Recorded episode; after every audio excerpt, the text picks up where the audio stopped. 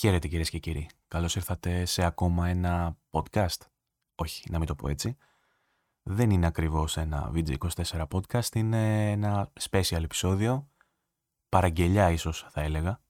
Για όλους εκείνους που στα social media μου ζήτησαν να κάνω κάτι για Hogwarts Legacy, να κάνω κάτι για αυτό το καινούριο παιχνίδι ε, Harry Potter που θα βγει μετά από πολλά χρόνια και εμείς οι Potterheads, έτσι μας αποκαλούν εμάς τους ε, fans της σειράς βιβλίων που έγιναν ταινίες και ε, μετεξελίχθηκαν σε ένα πολύ σημαντικό κεφάλαιο για την pop κουλτούρα. Είμαστε μια ολόκληρη γενιά, εν πάση περιπτώσει, εμείς που μεγαλώσαμε με Harry Potter. Ε, πολλοί παραμένουν πιστοί fans σε αυτό το franchise. Ένας τέτοιος είμαι κι εγώ και μπορείτε να καταλάβετε ότι σχεδόν ούρλιαξα όταν για πρώτη φορά είδα τρέιλερ του Hogwarts Legacy πριν αρκετά χρόνια, είναι η αλήθεια. Ε, και έπειτα από πολλές αναβολές κοντοζυγώνει η κυκλοφορία του. Οπότε δηλώνοντας παντού τον ενθουσιασμό μου και σε επεισόδια του VG24 Podcast αλλά και στα social media υπήρξαν αρκετά άτομα που μου είπαν κάντε και ένα podcast για το Hogwarts Legacy αφιερωματικό. Προέκυψαν διάφορα βέβαια. Προέκυψε αυτή η μικρή διακοπή που είπαμε ότι θα κάνουμε λόγω διάφορων θεμάτων. Μπορείτε να μπείτε να δείτε το τελευταίο κανονικό VG24 podcast για να καταλάβετε σε τι αναφέρομαι ακόμα και πού οφείλεται αυτή η διακοπή και για ποιον λόγο δεν βλέπετε ένα κλασικό πάνελ σήμερα με τη μουτσούνα μου να σας κοιτάζει όσοι μας βλέπετε στο YouTube συνήθως γιατί όσοι μας ακούτε από το Spotify αυτή τη στιγμή δεν καταλαβαίνετε κάποια ιδιαίτερη διαφορά. Ε, αποφάσισα έτσι στο πόδι να στήσω ένα πάνελ, αναφέρομαι πάλι στους φίλους του YouTube, για να δικαιολογήσω την απουσία εικόνας και μόνο αυτό το στατικό σχεδόν πάνελ, χωρίς κάμερες, χωρίς τίποτα. Είπα να κάνω κάτι έτσι πρόχειρο, ε, απλά ε, βάζοντας τη φωνή μου και τις σκέψεις μου για να μοιραστώ όσα γνωρίζω για το παιχνίδι, το Hogwarts Legacy, να μοιραστώ τον ενθουσιασμό μου μαζί σας, με όσους ενδιαφέρεστε να μάθετε περισσότερα για το παιχνίδι αυτό που περιμένετε και μιλάω για τους Potterheads, αλλά και για τους υπόλοιπους που ενδεχομένως να μην είναι τόσο πιστοί οπαδοί του αγοριού που επέζησε, όμως ε, βλέποντας τα trailers τόσο καιρό έχουν αποφασίσει ότι ίσως αυτό το παιχνίδι αξίζει την προσοχή τους και ίσως αξίζει τον χρόνο του. Τον χρόνο τους, για να βάλω και το τελικό σίγμα, που πολλές φορές τα τρώμε στις εκπομπές. Ελπίζω να πάει καλά αυτό.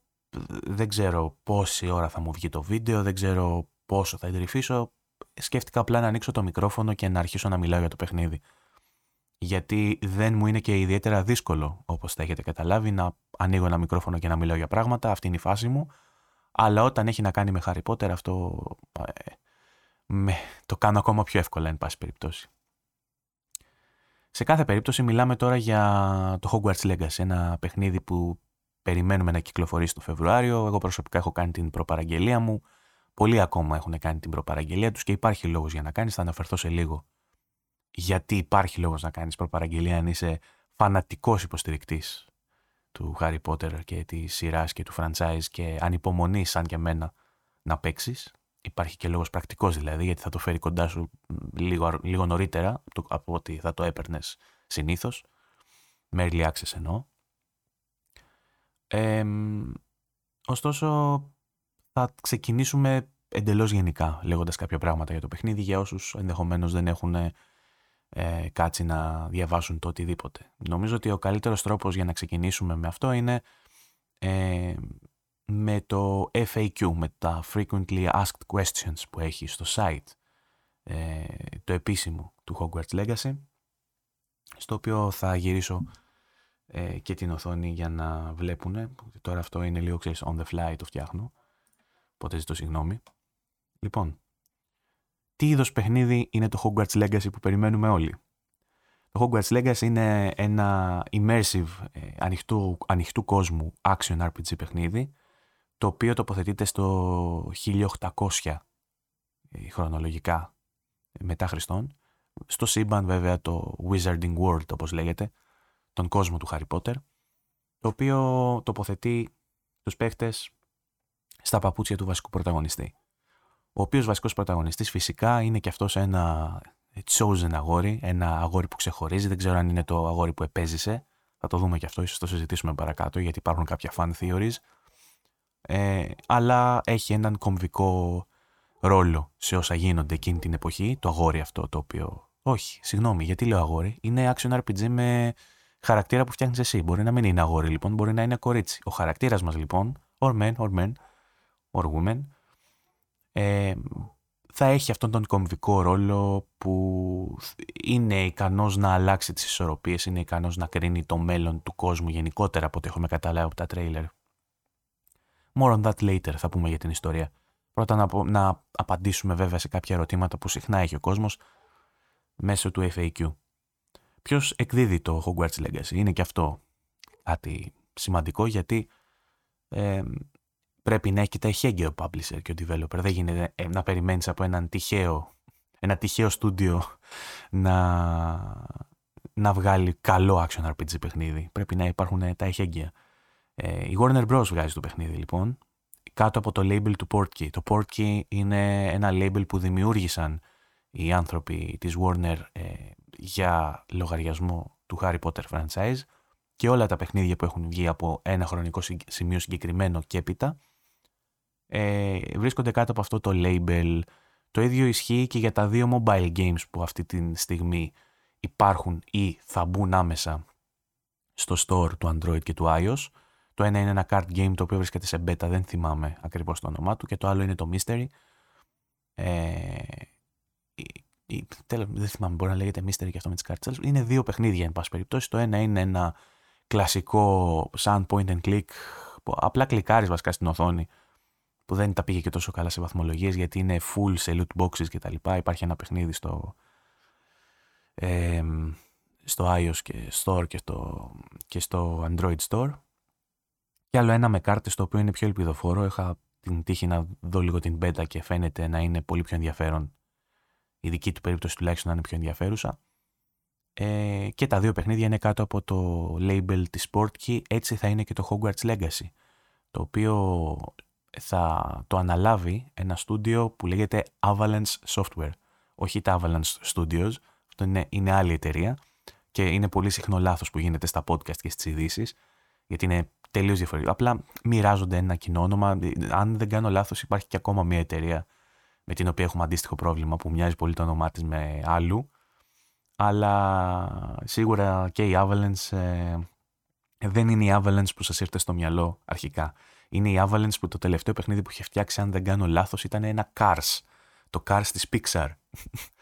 Ε, γενικά δεν έχει, θα έλεγε κανείς, στο βιογραφικό της ένα αντίστοιχα μεγάλο παιχνίδι, πόσο μάλλον ένα action RPG με budget για AAA παιχνίδι που θα κάνει τη διαφορά. Και αυτό δημιούργησε φυσικά κάποιες φοβίες αρχικά σε όλους όσους έμαθαν ότι μια άσημη εταιρεία πάει να πιάσει το Harry Potter να το κάνει παιχνίδι. Τρέμαμε όλοι. Βέβαια, στην πορεία με τα τρέιλερ που έχουν δείξει και με τη δουλειά που παρουσιάζουν μέχρι τώρα και μέσα από τα βιντεάκια τους και μέσα από ε, gameplay showcases τα οποία θα σταθούμε σε λίγο και θα τα αναλύσουμε, φαίνεται το παιχνίδι να έχει αναπτυχθεί με αγάπη και με προσοχή και να είναι ένα παιχνίδι το οποίο θα αξίζει τον χρόνο μας και θα, θα ικανοποιήσει τουλάχιστον τους fans, θα κάνει fan service σίγουρα, τώρα από εκεί και πέρα δεν ξέρω αν θα διεκδικήσει βραβεία και δείχνει η Avalanche να κάνει μέχρι στιγμής, η Avalanche Software, συγγνώμη, να κάνει καλή δουλειά. Θα δούμε όμως. Σε ποιες πλατφόρμες θα κυκλοφορήσει το Hogwarts Legacy; Θα βγει για PlayStation 5, Xbox Series X και Series S, PC, αλλά και σε κονσόλες παλαιότερες γενιέ και μέσα σε αυτές βάζω και το Switch. Με συγχωρείτε, φίλοι Nintendάδε. Αλλά ναι, είναι last gen το Switch, πώς και να το κάνουμε. Και δυστυχώς εκεί θα αργήσει η κυκλοφορία. Ε, συγκεκριμένα, στις 10 Φεβρουαρίου θα κυκλοφορήσει το παιχνίδι, το αρχικό του launch θα γίνει κανονικά σε PlayStation 5, σε Xbox Series X και S και σε PC. Ενώ στη συνέχεια, με καθυστέρηση που ανακοινώθηκε τώρα πρόσφατα πριν λίγες μέρες, μάθαμε ότι η έκδοση για PlayStation 4 και Xbox One έχει μεταφερθεί για 4 Απριλίου. Υπήρξαν και κάποια προβλήματα με κάποιους που είχαν κάνει προπαραγγελίες εντωμεταξύ, γιατί στο δικό μας store βέβαια δεν έγινε αυτό. Ε, και το λέω επειδή έχω κάνει και εγώ προπαραγγελία την Deluxe, η οποία Deluxe Edition περιλαμβάνει μέσα και την PS5 και την PS4 έκδοση. σε κάποιες χώρες το store τους έκανε refund τα χρήματά τους απευθείας ε, και το μόνο που τους άφησε να κάνει είναι μέσω ενός mail που ήρθε στο inbox τους ε, να πατήσουν σε ένα link που ενημερώνει το σύστημα ότι ε, εξακολουθούν να ενδιαφέρονται για το παιχνίδι και να μην γίνει refund. Ε, και αυτό το έκαναν με τη λογική ότι εφόσον η Deluxe έχει μέσα και την PS4 έκδοση και η PS4 έκδοση δεν θα βγει στην ώρα της, πρέπει να γίνει refund. Σε εμάς εδώ δεν έγινε τίποτα. Δηλαδή, απλά μου ήρθε ένα mail που με ενημερώνει ότι ε, η PS4 έκδοση θα καθυστερήσει και σε περίπτωση που θέλετε refund, στείλτε σε αυτό το email. Είναι ένα θέμα γενικότερα με την Sony στην Ελλάδα αυτό, ότι δεν έχει τόσους αυτομα... αυτοματισμούς του τύπου θέλω refund, πατάω ένα κουμπί και έγινε το refund. Πρέπει να στείλεις το support, να μιλήσεις, να πείσει ότι ναι, ξέρω εγώ, έχω δίκιο, δεν έχω παίξει το παιχνίδι, δεν το έχω ανοίξει. Κάντε μου refund γιατί το πήρε κατά λάθος το ξαδερφάκι μου που ήρθε σπίτι. Ε, έχει μια διαδικασία. Και δεν λέω ότι δεν δουλεύει, απλά είναι λίγο πιο πίσω σε σχέση με το εξωτερικό που είναι, υπάρχουν αυτοματισμοί. Σε κάθε περίπτωση, 4 ε, Απριλίου στο PlayStation 4 και στο Xbox One για την προηγούμενη γενιά και λογικό, ε, εντάξει είναι ένα παιχνίδι που αναπτύσσεται σε Unreal Engine 4, το λέει και παρακάτω, λογικά θα το δούμε, ε, και την φέρνει στα όρια της. Είναι λογικό να μην μπορούν εύκολα ε, αυτοί οι developers να δώσουν ε, με parity που λένε, δηλαδή με ισορροπίες μεταξύ των εκδόσεων, ε, την ίδια εμπειρία σε τωρινή γενιά και σε προηγούμενη γενιά. Ξέρω ότι είναι στενάχωρο για αυτούς που δεν έχουν ακόμα βρει PlayStation 5 ή Series X, δεν έχουν την οικονομική δυνατότητα ή δεν, δεν έχουν βρει σε στόκ να αγοράσουν. Όμως, εγώ πιστεύω ότι γίνεται για καλό, τόσο ώστε να έχουν ένα ολοκληρωμένο παιχνίδι στα χέρια τους και να το απολαύσουν οι παίχτες όταν βγει. Να μην πάρουν ένα bugfest, να μην έχουμε μια περίπτωση Gotham, ε, που είναι και Warner εντωμεταξύ. Gotham Knights. Ε, και η πιο αδικημένη από όλους φυσικά είναι εκείνη με το Nintendo Switch που κατά πάσα πιθανότητα περιμένουν να γίνει η υλοποίηση, να, να ολοκληρωθεί η υλοποίηση ε, του cloud version. Υποθέτω σε cloud version θα είναι. Δεν νομίζω να μπορεί να τρέξει ένα τόσο μεγάλο παιχνίδι αχανές στο hardware του Switch. Μάλλον θα είναι μέσω cloud και γι' αυτό θα περιμένουν λίγο παραπάνω μέχρι τις 25 Ιουλίου. Ε, οι collectors λέει τώρα ε, για το PlayStation 4 και το Xbox One θα είναι διαθέσιμοι στις 4 Απριλίου. Οπότε όποιος θέλει να πάρει την collectors ε, θα πρέπει να περιμένει λίγο παραπάνω και λογικό είναι αυτό. Δεν θα μπορεί να πάρει να την έχει στα χέρια του και να μην μπορεί να κατεβάσει το παιχνίδι, οπότε πάει παρακάτω. Ε, νομίζω ότι παρακάτω θα λέει και τι έχει collection μέσα. Collectors. Ας το πω, ας το πω τώρα και άμα το βρω παρακάτω θα το επιδείξουμε. Το λέω γιατί για όσους βλέπουν έχω μπροστά μου το FAQ και το δείχνω στην οθόνη. Λοιπόν, ε, η Collector's Edition περιλαμβάνει ένα βιβλίο που μάλλον είναι και plot related. Νομίζω ότι είναι το βιβλίο του μάγου του Μέρλιν, ο οποίος είναι κάνον χαρακτήρας στον κόσμο του Harry Potter, ο γνωστός Μέρλιν. Ε, και είναι το βιβλίο του με ένα ραβδί που δεν ξέρω αν είναι δικό του αυτό το βιβλίο, αν υπάρχει, α, αυτό το ραβδί και αν υπάρχει κάποια ε, σεναριακή επιλογή του τύπου Elder Wand και μιλάω, απευθύνομαι στους Potterheads, αυτό θα το κάνω συχνά σε αυτό το επεισόδιο και ζητώ συγγνώμη από τους υπόλοιπους αλλά οι αναφορές είναι πολλές και πρέπει να γίνουν στο, στην ιστορία του Harry Potter. Θυμίζω λοιπόν ε, Elden, ε, Elder Wand, ε, ένα μυθικό ραβδί ας πούμε, που παίξε πολύ σημαντικό ρόλο στον κόσμο του Harry Potter. Δεν ξέρω αν θα είναι ε, κάτι σχετικό με αυτό, δεν νομίζω γιατί έχει τελείως διαφορετικό design. Ε, για, για πολλούς λόγους δεν θα είναι αυτό το συγκεκριμένο που είναι και, και εκλήρωση του θανάτου κατά το lore του Harry Potter. Δεν θα είναι αλλά μπορεί να είναι το ραβδί του Μέρλιν ή μπορεί να είναι ένα τυχαίο ραβδί. Στην Collectors λοιπόν υπάρχει ένα βιβλίο και ένα ραβδί το οποίο μέσω κάποιων μαγνητικών πεδίων να το πω, ενός απλού μαγνήτη που λειτουργεί με ρεύμα να το πω, δεν ξέρω πώς, ε, ύπταται πάνω από το βιβλίο και περιστρέφεται. Ε, και ουσιαστικά νομίζω υπάρχει μέσα και το περιεχόμενο της Deluxe Edition ε, μαζί με αυτό το ε, memorabilia να το πω, ε, Πώς, αυτό το, το prop, αυτό το πράγμα. Πώς, πώς άλλοι βάζουν αγαλματάκια. Εδώ πέρα έχουμε ένα βιβλίο με ένα ραβδί που αιωρείται από πάνω. Τώρα, τι έχει η Deluxe Edition; Εδώ είναι, έρχεται το θέμα που ε, έλεγα νωρίτερα, γιατί ε, ενδεχομένως χρειάζεται κάποιος να κάνει pre-order αν περιμένει πώς και πώς το παιχνίδι. Ε, η Deluxe έχει μέσα 72 ώρες early access για το παιχνίδι. Μπορείτε δηλαδή να έχετε συνολικά τρεις μέρες νωρίτερα το παιχνίδι στην κονσόλα σας και να το παίξετε. Ε, και η Early Access ξεκινάει στις 7 Φεβρουαρίου. Από ό,τι είδα από, τον, από την δική μου κονσόλα, ε, θα μπορείτε να κάνετε preload από τις 5 Φεβρουαρίου, να κατεβάσετε με τον, με τον πάσο σας, με το πάσο σας, όχι με τον πάσο σας, το κάνω συχνά αυτό το λάθος. Ε, να κατεβάσετε το παιχνίδι από τις 5 και στις 7 Φεβρουαρίου ανοίγει ε, η, η Early Access ε, τρεις μέρες νωρίτερα από τις 10 Φεβρουαρίου που είναι η κανονική ημερομηνία κυκλοφορίας. Λοιπόν, τώρα, η έκδοση για το PS4 διαβάζω και για το Xbox One δεν θα έχει Early Access, θα κυκλοφορήσει κατευθείαν στις 4 Απριλίου. υπάρχουν κάποια links στο site σε σχέση με το που μπορούν να απευθυνθούν για το status των pre-orders τους οι καταναλωτές. Στο support του PlayStation στέλνει ουσιαστικά και στο support της Microsoft. Ε, και μετά αρχίζουν ε, οι πιο ενδιαφέρουσες ερωτήσεις ε, του τύπου ε, πώς χωρά το Hogwarts Legacy, ε, how does it fit στο, στο σύμπαν του Harry Potter, το Wizard, στο Wizarding World έτσι όπως ε, λέγεται στα sites και από τη συγγραφέα, συγγραφέα των βιβλίων, την Rowling.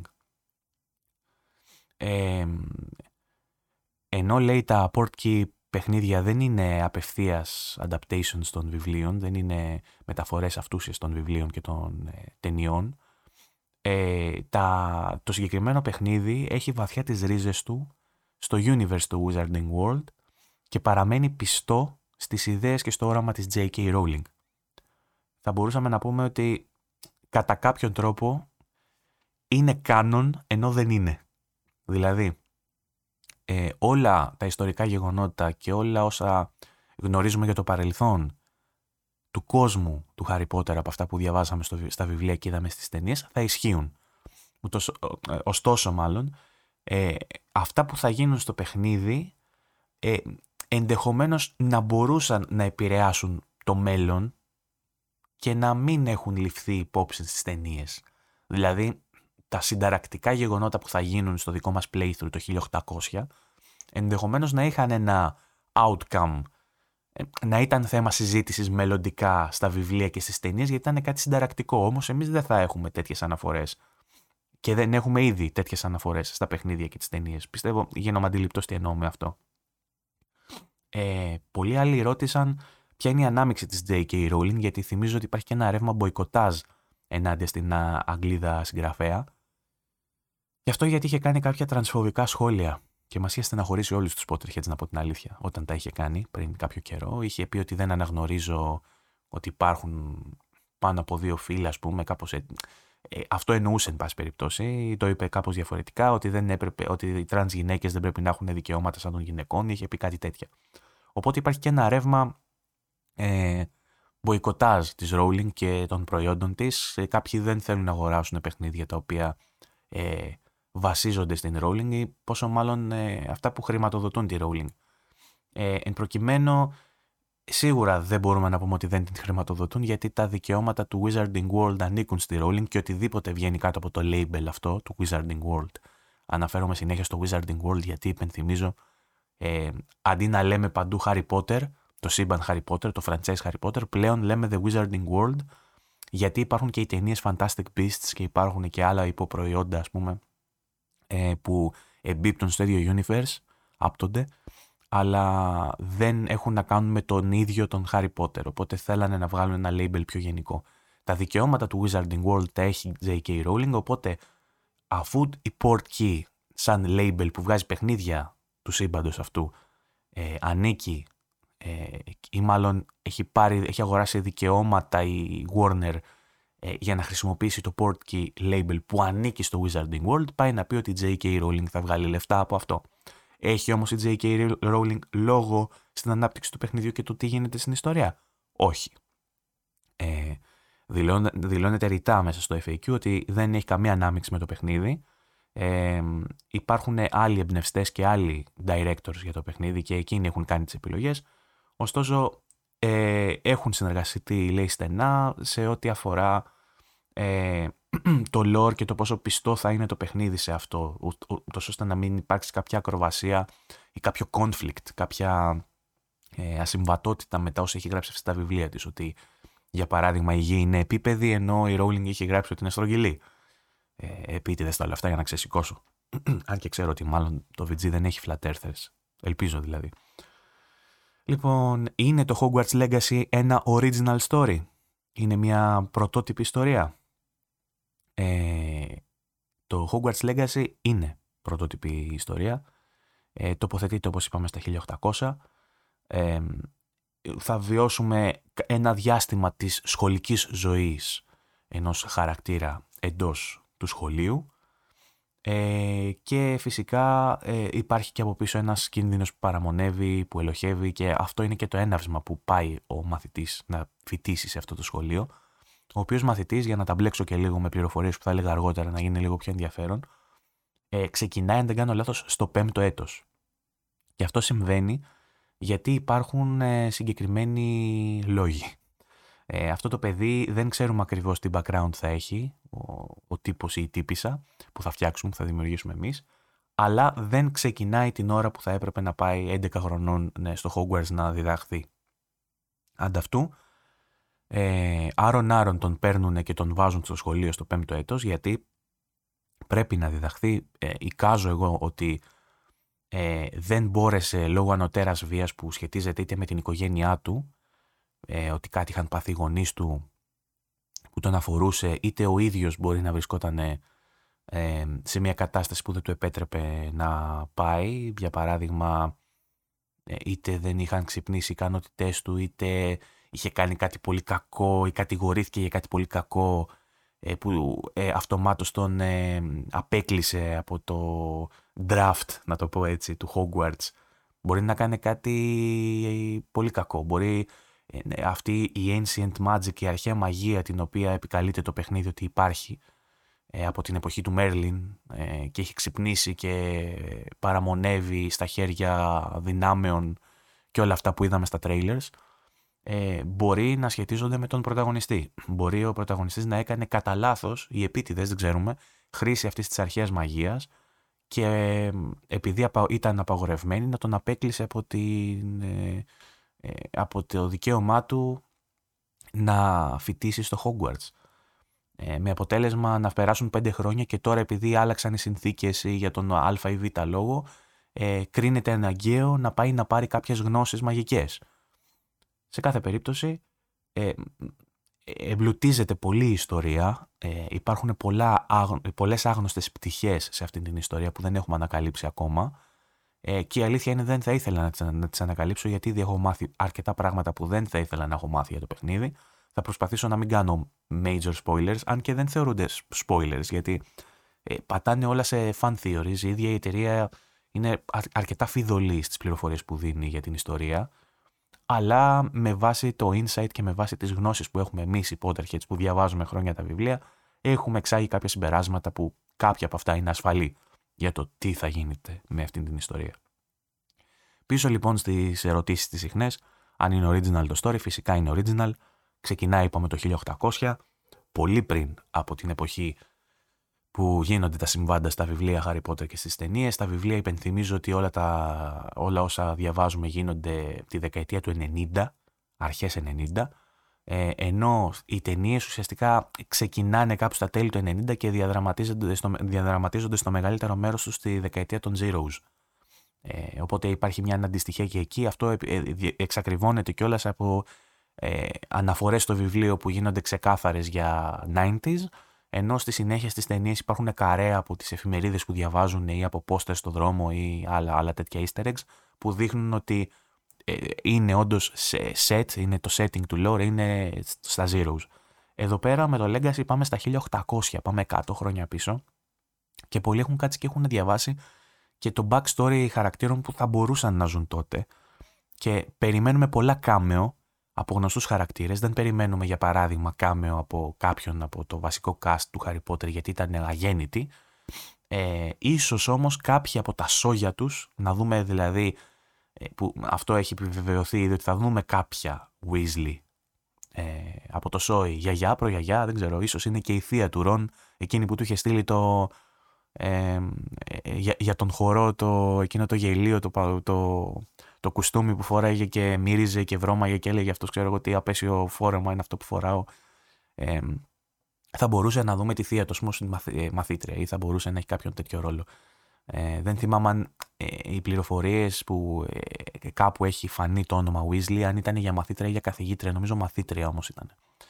Ε, ή για παράδειγμα, ο, βάσει το, του timeline που γνωρίζουμε μέσω του Wikia και μέσω των αναφορών της Rowling, ξέρουμε ότι ο διευθυντής θα λέγεται Black και θα είναι του γνωστού σογιού Black, ε, του νονού του Χάρη, ο οποίος επίσης σημαντική λεπτομέρεια είναι ότι στις αναφορές γίνεται λόγος για έναν από τους πιο ε, unpopular, ε, αντιπαθείς ε, καθηγητές που έχουν περάσει από το Hogwarts και αυτό γίνεται μάλλον λόγω ε, των ε, απόψεών του για τους Mudbloods, για τους όχι καθαρόαιμους ε, μάγους που μπαίνουν στο Hogwarts, ε, όπως επίσης και για την άποψή του γενικότερα για τους μαθητές, που σύμφωνα πάλι με αναφορές ήταν ένας καθηγητής που πίστευε ότι είναι τελείως αχάριστοι οι μαθητές, ότι δεν δίνουν καμία σημασία, δεν δίνουν μάλλον την πρέπουσα σημασία στα μαθήματά τους, δεν εκτιμούν την προσπάθεια των καθηγητών κτλ.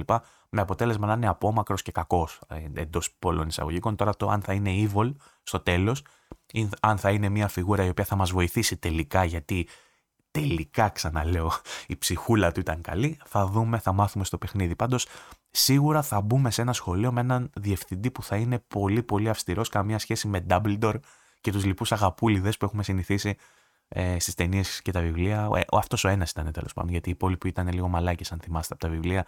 Οι αναπληρωτές διευθυντές πάντα ήταν ε, φασιστοειδοί, τύπου ε, και. Δεν θα πω Snape, γιατί αυτός είχε την εξηλίωσή του. Αλλά ναι, καταλάβατε τι εννοώ. Ε, και φυσικά διαδέχτηκε τον Dumbledore η McGonagall, οπότε καταλαβαίνουμε όλοι ότι μάλλον συ, συνήθως ε, είχε καλό διευθυντή. Το Hogwarts εμείς θα πέσουμε σε μια περίοδο με διευθυντή που δεν θα μας πολύ γουστάρει. Ε, τώρα, να δω καμία άλλη ερώτηση η οποία γίνεται συχνά και έχει ενδιαφέρον να απαντηθεί και όχι... Μπορούν οι παίχτες να διαλέξουν το, το Νίκο, το house στο οποίο θα συμμετέχουν. Αυτή είναι μια ερώτηση που μου την έκαναν και εμένα στα social. Μου το έκανε ο Παντελής ε, που με ρώτησε συγκεκριμένο φίλος της εκπομπής ε, για το τι house θα διαλέξω και ε, γιατί και τα λοιπά και αν υπάρχει κάποιο είδου, είδους τεστ. Ε, εδώ είναι το ενδιαφέρον.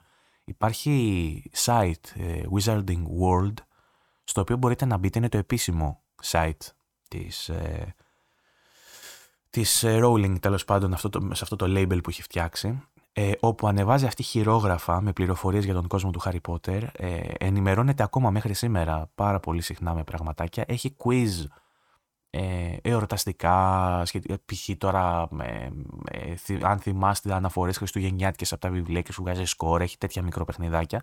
Έχει όμως και quiz ε, σε ένα ε, profile generator που έχει για τον καθένα που γράφεται με το email του μέσα στο site, στο Wizarding World επαναλαμβάνω, έτσι λέγεται το, το site, ε, που σου κάνει ένα τύπου ψυχολογικό τεστ και σε τοποθετεί εκείνο σαν sorting hat, σαν το καπέλο της επιλογής δηλαδή, στον Νίκο που ανήκεις.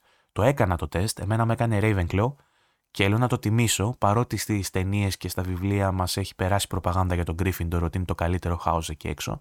Ε, Όποιος έχει εντρυφήσει παραπάνω θα ξέρει ότι δεν υπάρχει καλό και κακό house. Ε, καλό και, κα, καλός και κακός οίκος ας πούμε στο Hogwarts. Απλά κάθε οίκος πρεσβεύει τα δικά του πράγματα και μπορώ να πω ότι είναι και αρκετά εύστοχο το τεστ που σου κάνει και με τις ερωτήσεις που σου κάνει. Δηλαδή σου βγάζει ένα character study μετά για το τι σημαίνει να είσαι Gryffindor, τι σημαίνει να είσαι Ravenclaw, τι σημαίνει να είσαι Hufflepuff ή Slytherin. Και τολμώ να πω ότι έπεσε πολύ πιο μέσα από ότι έχουν πέσει τα ζώδια και οι οροσκόποι μου. Ε, Δηλαδή, ως παρθένος στο ζώδιο, δεν πιστεύω ότι είμαι τόσο οργανωτικός και τόσο καθαρός και τόσο λερό με λένε, ε, όσο θα επέ, ε, επέβαλε το ζώδιό μου που είναι παρθένος. Ε, παρθένος θα μπορούσα να είμαι σε άλλα πράγματα. Ε, wink wink. Ε, δεν συμφωνώ τόσο πολύ συνήθως σε παρέ, γιατί δεν πιστεύω και στα ζώδια. Όταν μου λένε ότι επειδή είσαι παρθένος, ξέρω εγώ θα είσαι έτσι. Όταν όμως συζητάω σε παρέ ότι ε, α, σκέφτομαι αυτό και αυτό και είμαι, είμαι με κάποιον άλλον που ξέρω ότι διαβάζει και αυτός Harry Potter και τα λοιπά και φτάσουμε σε κουβέντα τι, σε τι house θα άνοικε. Ε, και λέω Ravenclaw, είναι σε φάση Α, ναι, κλασικός Ravenclaw. Και μπορώ να το πω αυτό επίσης και για άλλα άτομα που έχουν κάνει το τεστ στον κύκλο μου, ότι πέφτει αρκετά μέσα με βάση τα χαρακτηριστικά της προσωπικότητας. Και ε, φυσικά ε, είναι λογικό να συμβαίνει γιατί είναι ένα μοντέλο το οποίο έχει μελετηθεί και έχει αποδώσει συγκεκριμένα χαρακτηριστικά της προσωπικότητας που τα γνωρίζεις και τα δηλώνεις σε ένα τέτοιο τεστ σε τέσσερις διαφορετικές ομάδες. Ενώ αντίστοιχα στα ζώδια εξαρτώνται όλα από το ποια μέρα γεννήθηκες. Δηλαδή το, το πότε τη βρήκαν οι γονείς σου και σε κάνανε ε, ορίζει το, την προσωπικότητά σου. Δηλαδή σε, σε πρωτογενές επίπεδο είναι ηλίθιο αυτό, το καταλαβαίνουμε. Οπότε ε, ζώδια ε, Hogwarts Houses σημειώσατε διπλό. Μπορείτε λοιπόν να κάνετε αυτό το τεστ, να σας βγάλει το house, μπορείτε να κάνετε ακόμα ένα τεστ που σας ε, βγάζει το ραβδί σας και ακόμα ένα τεστ το οποίο σας βγάζει τον προστάτη σας. Ε, αυτό ακούγεται λάθος σε κάποιον που δεν ξέρει σε τι πράγμα αναφέρομαι.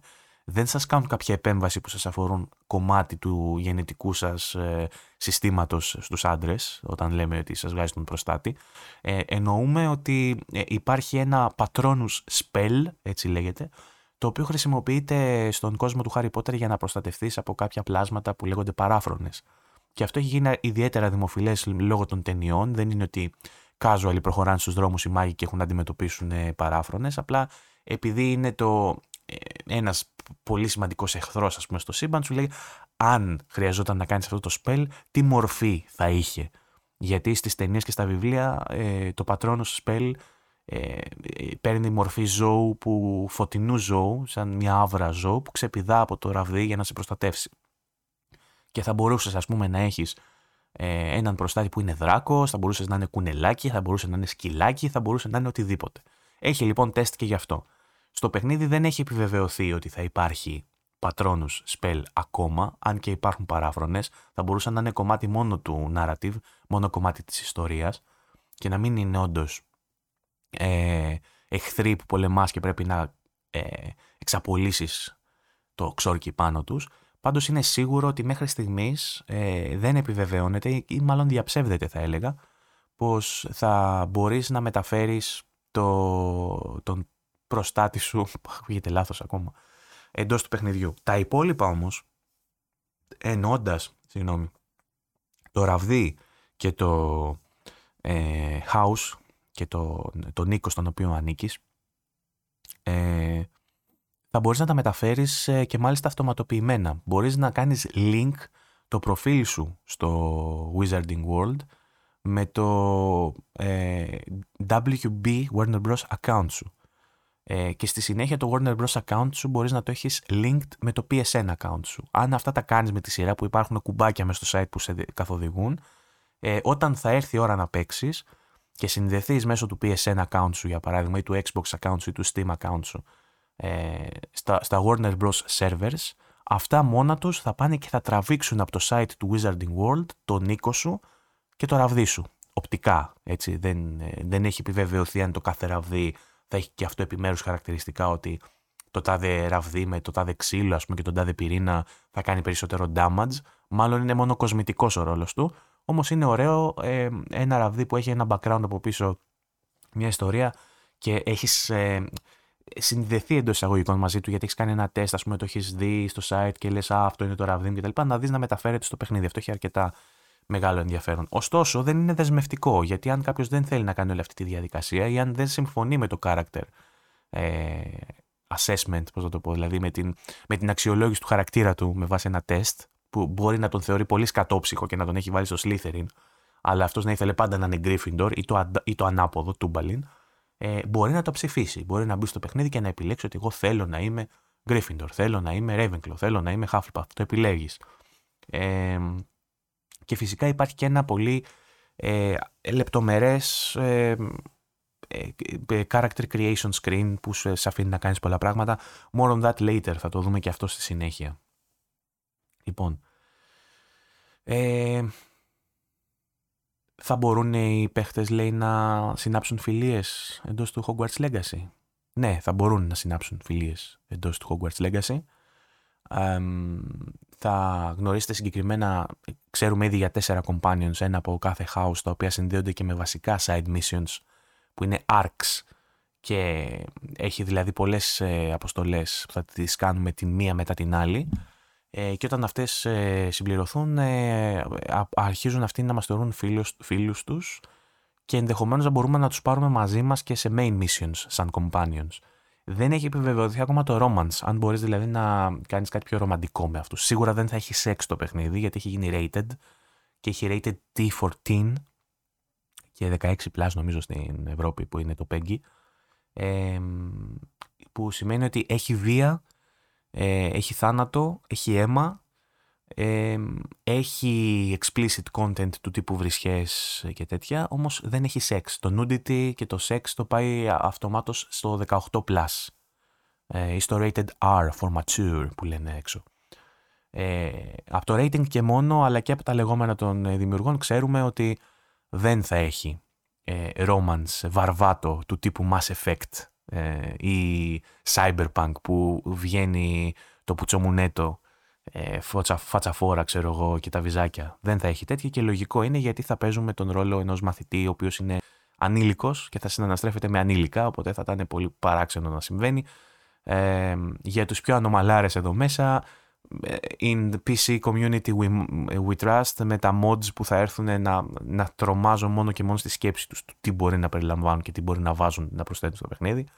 Unreal Engine 4 θυμίζω έχει ιστορικό με mods μπόλικα. Η μηχανή δηλαδή σηκώνει mods, δεν είναι ότι είναι κάποια κλειστή μηχανή που θα δυσκολευτούν να τα προσθέσουν. Αλλά όσοι παίζετε σε κονσόλες ε, μπορείτε να περιμένετε απλά ένα mild flirting ας πούμε και ως εκεί. Ε, Επόμενο. Ε, αν θα υπάρχουν companion books, ναι υπάρχει ε, ήδη, το βρήκα στο Amazon, φτιάχνουν έναν οδηγό για το παιχνίδι. Έχει λικάρει επίσης η λίστα με τα achievements και τα τρόπια. Θα σας έλεγα να μην την δείτε, ούτε εγώ την έχω δει. Κάνα δύο μόνο μου ξέφυγαν σε κάποια Reddit και τα διάβασα, που έλεγε κάποιος ότι υπάρχει το τάδε τρόπιο, άρα αυτό σημαίνει ότι δεν υπάρχει αυτό στο παιχνίδι, ότι υπάρχει αυτό στο παιχνίδι. Είναι spoiler content το, τα τρόπια και τα achievements, θα σας έλεγα να μην τα δείτε ε, γιατί θα σας χαλάσουν πράγματα. Ε, κάποιοι κάνουν την ερώτηση μέσα στα frequently asked questions αν θα δούμε τον Harry Potter, την Ερμιόνη και τον Ρον. Το απαντήσαμε ήδη αυτό, δεν θα τους δούμε γιατί χρονολογικά δεν εξηγείται, δεν θα είχε νόημα να, το, να, να γίνει αυτό. Ε, αν θα υπάρχει morality system, αυτό είναι ένα πολύ ενδιαφέρον ερώτημα. Αν θα υπάρχει δηλαδή ε, ένα σύστημα ηθικής που θα μετράει τις πράξεις που θα κάνουμε. Αν θα σκοτώσεις κάποιον ή αν, ή αν θα τον αφήσεις να ζήσει. Θα έχει κάποιο αντίκρισμα στο παιχνίδι. Ε, μάθαμε λοιπόν ότι το παιχνίδι θα έχει μέσα τις ασυγχώρητες κατάρες, τις Forbidden Curses. Θα έχει δηλαδή το Avada Kedavra, το Κρούσιο και το άλλο πώς λέγεται, δεν θυμάμαι, το, ε, την εξουσιαστική κατάρα, εν πάση περιπτώσει, για αυτός που διαβάζαμε τα βιβλία του ψυχογιού, αντί για τα original στα αγγλικά. Ε, σε αυτές, αυτές τις τρεις κατάρες θα μπορούν να χρησιμοποιηθούν άνετα, ανοιχτά στο Battle Arena που θα έχει. Θα υπάρχει και ένα ε, mode, το Battle Arena που είναι και αποκλειστικό για την Deluxe Edition κιόλας. Είναι ένα από τα ε, κομμάτια που θα απολαύσουν όσοι πάρουν την μεγάλη έκδοση, αλλά μπορεί να αγοραστεί ως πακέτο με 10 ευρώ περίπου, νομίζω, αν δεν κάνω λάθος, εντός του παιχνιδιού. Το οποίο θα είναι βέβαια προς τιμήν τους και το μοναδικό του microtransaction που θα έχει το παιχνίδι το να κάνεις δηλαδή το upgrade από standard σε deluxe. Ε, και εντός αυτής της αρένες που θα έχεις με την deluxe ε, edition είναι και το, ε, ε, η δυνατότητα να χρησιμοποιείς χωρίς συνέπειες τα, τις ασυγχώρητες κατάρες. Ενδέχεται να μπορούμε να χρησιμοποιήσουμε τις ασυγχώρητες κατάρες και εκτός αυτού του αρένα, γιατί ακόμα παραμένει σχεδόν αδιευκρίνιστο το κατά πόσο επηρεάζει η χρήση αυτών των κατάρων, καταρών, κατάρων, ε, την έκβαση της ιστορίας. Γιατί είπαμε, δεν υπάρχει morality system ξεκάθαρο, όπως υπήρχε για παράδειγμα το, στο ε, Red Dead Redemption, που ανάλογα με το πόσο, πόσες καλές πράξεις έκανε στο gameplay, τις μέτραγε. Ε, σκότωνες κάποιον και σου έβγαζε ένα σημαδάκι μείον, ότι έπεσε το morality.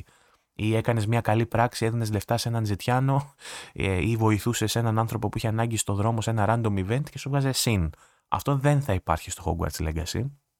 Θα υπάρχουν όμως scripted βασικά σημεία, branches ουσιαστικά, διακλαδώσεις ε, στο, στη βασική ιστορία που θα έχεις ξεκάθαρες επιλογές που θα υποδηλώνουν, αν όχι ξεκαθαρίζουν έτσι μέσα στη μούρη σου, ε, ποιο path θα διαλέξεις. Θα σε ρωτάει για παράδειγμα, ε, ο τάδε είναι μουνόπανο, τον σκοτώνουμε, να κάνουμε το αβάντα και να τον στείλουμε στα θυμαράκια. και εσύ μπορεί να έχεις να απαντήσεις ναι ή ναι ου. Αν πεις ναι, έχεις πάρει point, ας πούμε, έχεις πάρει ρότα, όχι τον παίχτη της ΑΕΚ, έχεις πάρει πορεία ε, για το bad ending εντός εισαγωγικών. Που δεν ξέρουμε πόσο bad θα είναι, μπορεί να είναι σε μια γκρίζα κλίμακα. Απλά ουσιαστικά λέει ότι το παιχνίδι διακλαδώνεται στα δύο, έχεις δύο paths να πάρεις. Μπορείς να είσαι είτε καλός είτε κακός και η δημιουργία από ό,τι λένε ε, ορίζεται αυτό μέσα από το campaign και μέσα από narrative choices, δηλαδή μέσα από επιλογές που θα κάνεις διαλόγου και όχι από τις πράξεις σου. Κάτι που σημαίνει ότι αν δεν σε κλειδώνει το παιχνίδι από το να μάθεις αυτές τις κατάρες, τις απαγορευμένες, θα μπορείς να τις χρησιμοποιήσεις στη μάχη, χωρίς να έχει αυτό συνέπειες. Αυτό είναι λίγο ασυμβίβαστο βέβαια στο δικό μου μυαλό. Το να μπορώ δηλαδή να βγω έξω και να αρχίσω να σπαμάρω αβάντα και ντάβρα και μετά να μου πεις στο τέλος, Αχ, τι καλός που ήσουν, έσωσε τον κόσμο, ενώ έχω στείλει πόσο κόσμο ε, στον αγύριστο, ε, μου φαίνεται λίγο παράξενο και θέλω να δω πώς θα το διαχειριστούν αυτό. Αν δηλαδή θα μπορούμε να χρησιμοποιούμε και πότε αυτές τις απαγορευμένες κατάρες ή αν ε, επιλέξουμε να ακολουθήσουμε το, τον καλό δρόμο, το καλό το μονοπάτι, ε, που έλεγε ο Τερλέγκας ότι το, το γύρισε με το κεφάλι. Κάπως έτσι έλεγε το τραγούδι. Το έφαγα με το κεφάλι, το γύρισα με το κεφάλι. Τέλος πάντων, κάτι για μονοπάτια της ζωής έλεγε. Τέλος πάλι έχασα τον ήρμο μου και πάλι ξέφυγε η σκέψη μου. Αυτή είναι η κατάρα μου. Όχι ασυγχωρητή κατάρα βέβαια σαν του Χάρι Πότερ. Συγχωρείτε αυτό. Εκτός αν είσαι σε παρέα που θέλετε να συζητήσει για συγκεκριμένο θέμα και σε ένα το μυαλός σου κάνει συνέχεια wonder off και μιλάς διαφορετικά πράγματα. Τέλος πάντων, ε, μένει να δούμε λοιπόν αν θα μπορούμε να χρησιμοποιήσουμε τις απαγορευμένες κατάρες χωρίς να αλλάζουμε path ή αν θα μπορούμε να τις μάθουμε αν έχουμε επιλέξει ε, να πορευτούμε στο καλό το μονοπάτι. Ε, που το καλό παιδί ξέρει το, από τα καλά μονοπάτια, ξέρει και άλλα μονοπάτια μάλλον. Τον, πώς το λέει, πω, πω, πάλι ξέφυγα. Τέλος πάντων, ε, υπάρχει εκτός τώρα από τις ασυγχώρητε κατάρε το Ancient Magic που είπαμε και στην αρχή ότι είναι πολύ σημαντικό γιατί σχετίζεται άμεσα με τον χαρακτήρα μας. Ε, ο χαρακτήρας μας μπορεί να εκτελεί Ancient Magic, ξόρκια, ε, τα οποία επίσης ε, δεν είναι ξεκάθαρο αν θα τα μάθουμε με τον συμβατικό τρόπο ή αν θα είναι αυτό, ε, αν θα είναι αποκλειστικά ε, στις εντολές L1 και R1 που φαίνονται στα trailers που κάνουν κάτι ε, σαν finishing moves στο Spider-Man και γεμίζουν σιγά σιγά με κάποια orbs που αφήνουν οι εχθροί που σκοτώνεις, αφήνουν κάτι μπλε, κάτι μπλε orbs τύπου μπλε ή πράσινα θυμάμαι τα οποία μαζεύεις καθώς τους ε, εξοντώνεις, όχι που τους όχι που τους σκοτώνεις, τους αφοπλίζεις, ας πούμε. Α πούμε, μην πούμε σκοτώνεις γιατί είναι αδόκιμο. Ε, τα μαζεύεις και γεμίζεις μια μπάρα μπλε που όταν γεμίσει μπορείς να πατήσεις Ελένα και αρένα και κάνει ένα special move που αποδίδεται στο Ancient Magic. Κάνει ένα ε, finishing move έτσι πολύ εντυπωσιακό με διαφορε... πολλές διαφορετικές εκβάσεις. Είτε τους μεταμορφώνει σε ζώα, είτε τους κάνει να εκρήγνονται. Έχει διάφορα πράγματα. Τέλος πάντων. Ε, Υπάρχουν σχολές μαγείας λοιπόν. Υπάρχει η βανίλα σχολή του Expelliarmus και ε, Stupefy που είναι Harry Potter τύπου δεν σκοτώνουμε, δεν αγγίζουμε, δεν πειράζουμε. Ε, πολύ βανίλα. Υπάρχει η, η σαδομαζό μαύρη μαγεία, η απαγορευμένη Αβάντα και Ντάβρα Voldemort βλέπε κτλ.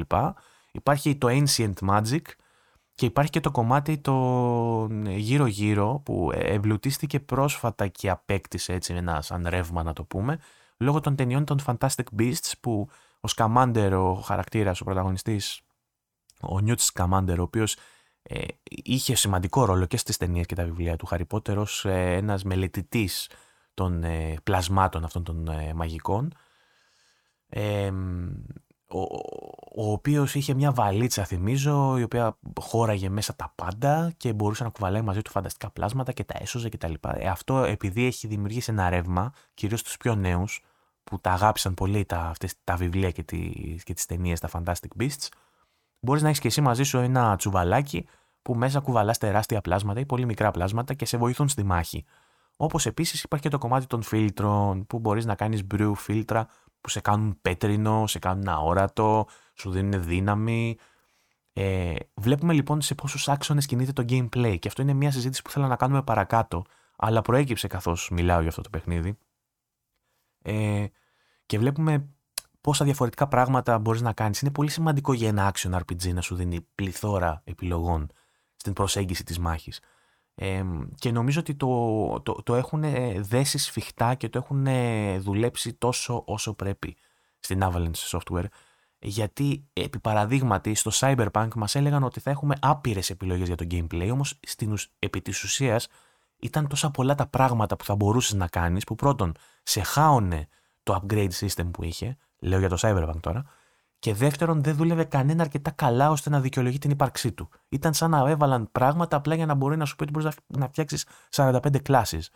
Εδώ πέρα, στο Harry Potter, στο, στο Hogwarts Legacy, σου λέει ότι έχει, υπάρχουν δύο σχολές μαγείας με, με ξόρκια συγκεκριμένες οι οποίες εντάξει έχουν και τις δικές τους υποκατηγορίες που τις χωρίζει στο αν επηρεάζουν αντικείμενα ή αν αφοπλίζουν ανθρώπους ή αν τους, κάνουν κακό ε, και υπάρχει και το, το bestiary με τα, με τα πλάσματα, με τα τέρατα τα οποία μπορείς να κάνεις befriend, να τα κάνεις φίλους σου και να τα ταΐσεις και να τα εξημερώσεις και να σε υπηρετούν και υπάρχουν και τα φίλτρα ας πούμε εννοείται ότι το χωρίζουμε στα τέσσερα. Δηλαδή Ancient Magic, συμβατική μαγεία, ε, Beasts και φίλτρα. Φαίνονται από τα τρέιλερ να το έχουν δουλέψει πάρα πολύ καλά και φαίνονται να δουλεύουν όλα ε, τόσο όσο. Και φαίνεται και από το, από το γεγονός ότι ένιωσαν την άνεση αυτοί οι άνθρωποι να μας δείξουν gameplay trailer διάρκειας συνολικά πόσο είναι. Κάτσε να το δω κιόλας. Θέλω να ρίξω μια ματιά γιατί έχουμε ώρα να, να κοιτάξουμε προς τα εκεί gameplay reveal είχαν δώσει 15 λεπτά μετά είχαν δώσει gameplay showcase το δεύτερο 34 λεπτά και gameplay showcase το πρώτο 46 λεπτά. Έχουν δώσει πάνω από μία-δύο ώρες από gameplay πλάνα και σε ένα από αυτά τα βίντεο έχουν συμπεριλάβει το Battle Arena ε, στο οποίο φαίνονται πάρα πολλά πράγματα μέσα από τη μάχη και πρέπει να είσαι πολύ άνετος ως developer για να το τυζάρεις αυτό πριν την κυκλοφορία, τόσο νωρίς πριν την κυκλοφορία ε, και να, να νιώθεις άνετος ότι ε, δουλεύουν όλα και μπορώ να τα τυζάρω γιατί άλλοι μέχρι την τελευταία στιγμή αφαιρούν πράγματα. Ε, φαίνεται λοιπόν στο, στο βιντεάκι και το βάζω να παίζει κιόλας για να το βλέπουμε ότι υπάρχει μια φαρέτρα με πάρα πολλά ξόρκια τα οποία τα χωρίζει και με χρωματικές ενδείξεις ε, τα οποία μπορούμε να τα κάνουμε slot ε, σε τέσσερις θέσεις στο χειριστήριο ε, τα οποία, που υπάρχουν και πάνελ, μπορείς να εναλλάσσεις και μεταξύ πάνελ, που κάθε πάνελ έχει τέσσερις κινήσεις. Υπάρχει στόχευση, που μπορείς να στοχεύσεις για το που θα ρίξεις αυτά τα, τα ξόρκια. Και μας έδειξαν και ε, ε, ένα βίντεο που αυτή τη στιγμή το δείχνω στην οθόνη για όσους βλέπουν στο YouTube, που είναι από το Battle Arena, αυτό το κομμάτι που είπαμε Deluxe Edition, που εκτελεί τις ε, ε απαγορευμένες κατάρες, στη συνέχεια εκτελεί Ancient Magic, συμβατικά ξόρκια, σηκώνει με Wingardium Leviosa και ε, Άκιο και όλα αυτά που είναι τα ξόρκια ε, που διαχειρίζεσαι αντικείμενα γύρω και τα τραβάς πάνω στα σηκώνεις στον αέρα, τα παίρνει αυτά και τα πετάει πάνω σε άλλους. Ε, το flow, το fluidity και το flow θυμίζει λίγο Spider-Man. Ε, το, το Spider-Man βέβαια έχει το melee combat που αλλάζει πάρα πολλά. Έχει μπουνιές, κλωτσιές και χοροπηδητά. Εδώ πέρα είναι σαν να παίζεις μόνο με τα web shooters στο Spider-Man. Αλλά φαίνεται τόσο προσεγμένο που για μένα για ένα action RPG ε, λύνει ένα από τα σημαντικότερα προβλήματα ή μία από τις μεγαλύτερες αμφιβολίες που μπορείς να έχεις για το gameplay. Εφόσον το gameplay ε, καταλήξει να είναι έστω ένα 80% του όσο ενδιαφέρον φαίνεται και όσο robust, όσο συμπαγές και λειτουργικό φαίνεται στα βιντεάκια, νομίζω ότι θα έχουμε ένα παιχνίδι που ξεκινάει με πολύ μεγάλο βαθμό. Γιατί πάνω απ' όλα, νομίζω σε ένα action RPG σημασία έχει να δουλεύουν οι μηχανισμοί και σε ένα παιχνίδι που θα διαρκέσει ίσως 50, 100 ώρες, δεν ξέρω πόσο θα πάρει τελικά για να κάνει τα πάντα σε αυτό το παιχνίδι, να μην καταλήγει βαρετή η μάχη. Φαίνεται να μην είναι βαρετή η μάχη. Φαίνεται να μπορείς, ας πούμε, μέχρι και να αλλάξεις προσέγγιση στον τρόπο που πολεμάς. Να ξεκινήσεις δηλαδή ε, με τα συμβατικά ξόρκια τον πρώτο, τον πρώτο καιρό που μπαίνεις στο σχολείο, ας πούμε, στη συνέχεια να μάθεις τα απαγορευμένα. Ε, μπορεί να ψηθείς να παίξεις και bad path, ας πούμε, και να, να δοκιμάσεις και αυτά να γνωρίσεις και το Ancient Magic και να περάσεις περιόδους του παιχνιδιού παίζοντας με διαφορετικά ξόρκια και μέχρι το τέλος να τα, να τα αναλάσεις αυτά. Συν το upgrade system που έχει, ε, το οποίο είναι και δυναμικό. Βλέπετε dueling fits στην οθόνη όσοι βλέπετε τώρα που λέει use Protego successfully ή perform dueling combo. Έχει και άλλα που σου λέει ότι αποκεφάλισε το τάδε πλάσμα για να αποκεφαλίσεις το τάδε πλάσμα πρέπει να χρησιμοποιήσεις projectiles. Πρέπει να χρησιμοποιήσεις δηλαδή τα ξόρκια διαχείρισης του περιβάλλοντος, να σηκώσεις πράγματα και να τα πετάξεις πάνω σε εχθρούς. Που σημαίνει ότι έχει μια, μια σχολή μάχης, την οποία εσύ μπορεί να μην την είχες ανακαλύψει ως τότε και με δυναμικό τρόπο στο gameplay σου λέει ότι κάνε αυτού του είδους τη μάχη για να ανταμυφθείς με πόντους, ε, μπορεί με το moon sign, πώς λέγεται αυτό που είναι το, είναι το currency με το οποίο κάνεις ε, conjure πράγματα, μπορείς να δημιουργήσεις πράγματα από το τίποτα, αλλά απαιτεί ένα currency γι' αυτό και το κερδίζεις αυτό το currency με διάφορους τρόπους in-game. Οπότε το παιχνίδι το ίδιο σου δίνει λόγους να αλλάξεις την προσέγγιση σου. Δεν θα σε αφήσει να πάρεις τέσσερα ξόρ και να τα δυναμώσεις full και να παίζεις μόνο με αυτά. Ε, δεν θα σου το απαγορεύσει κιόλας, μπορείς να το κάνεις. Απλά σου δίνει το κίνητρο να παίξεις με διαφορετικά ξόρκια. Και για μένα αυτό είναι ένα τεράστιο checkmark. Ένα τεράστιο tick δίπλα από το gameplay.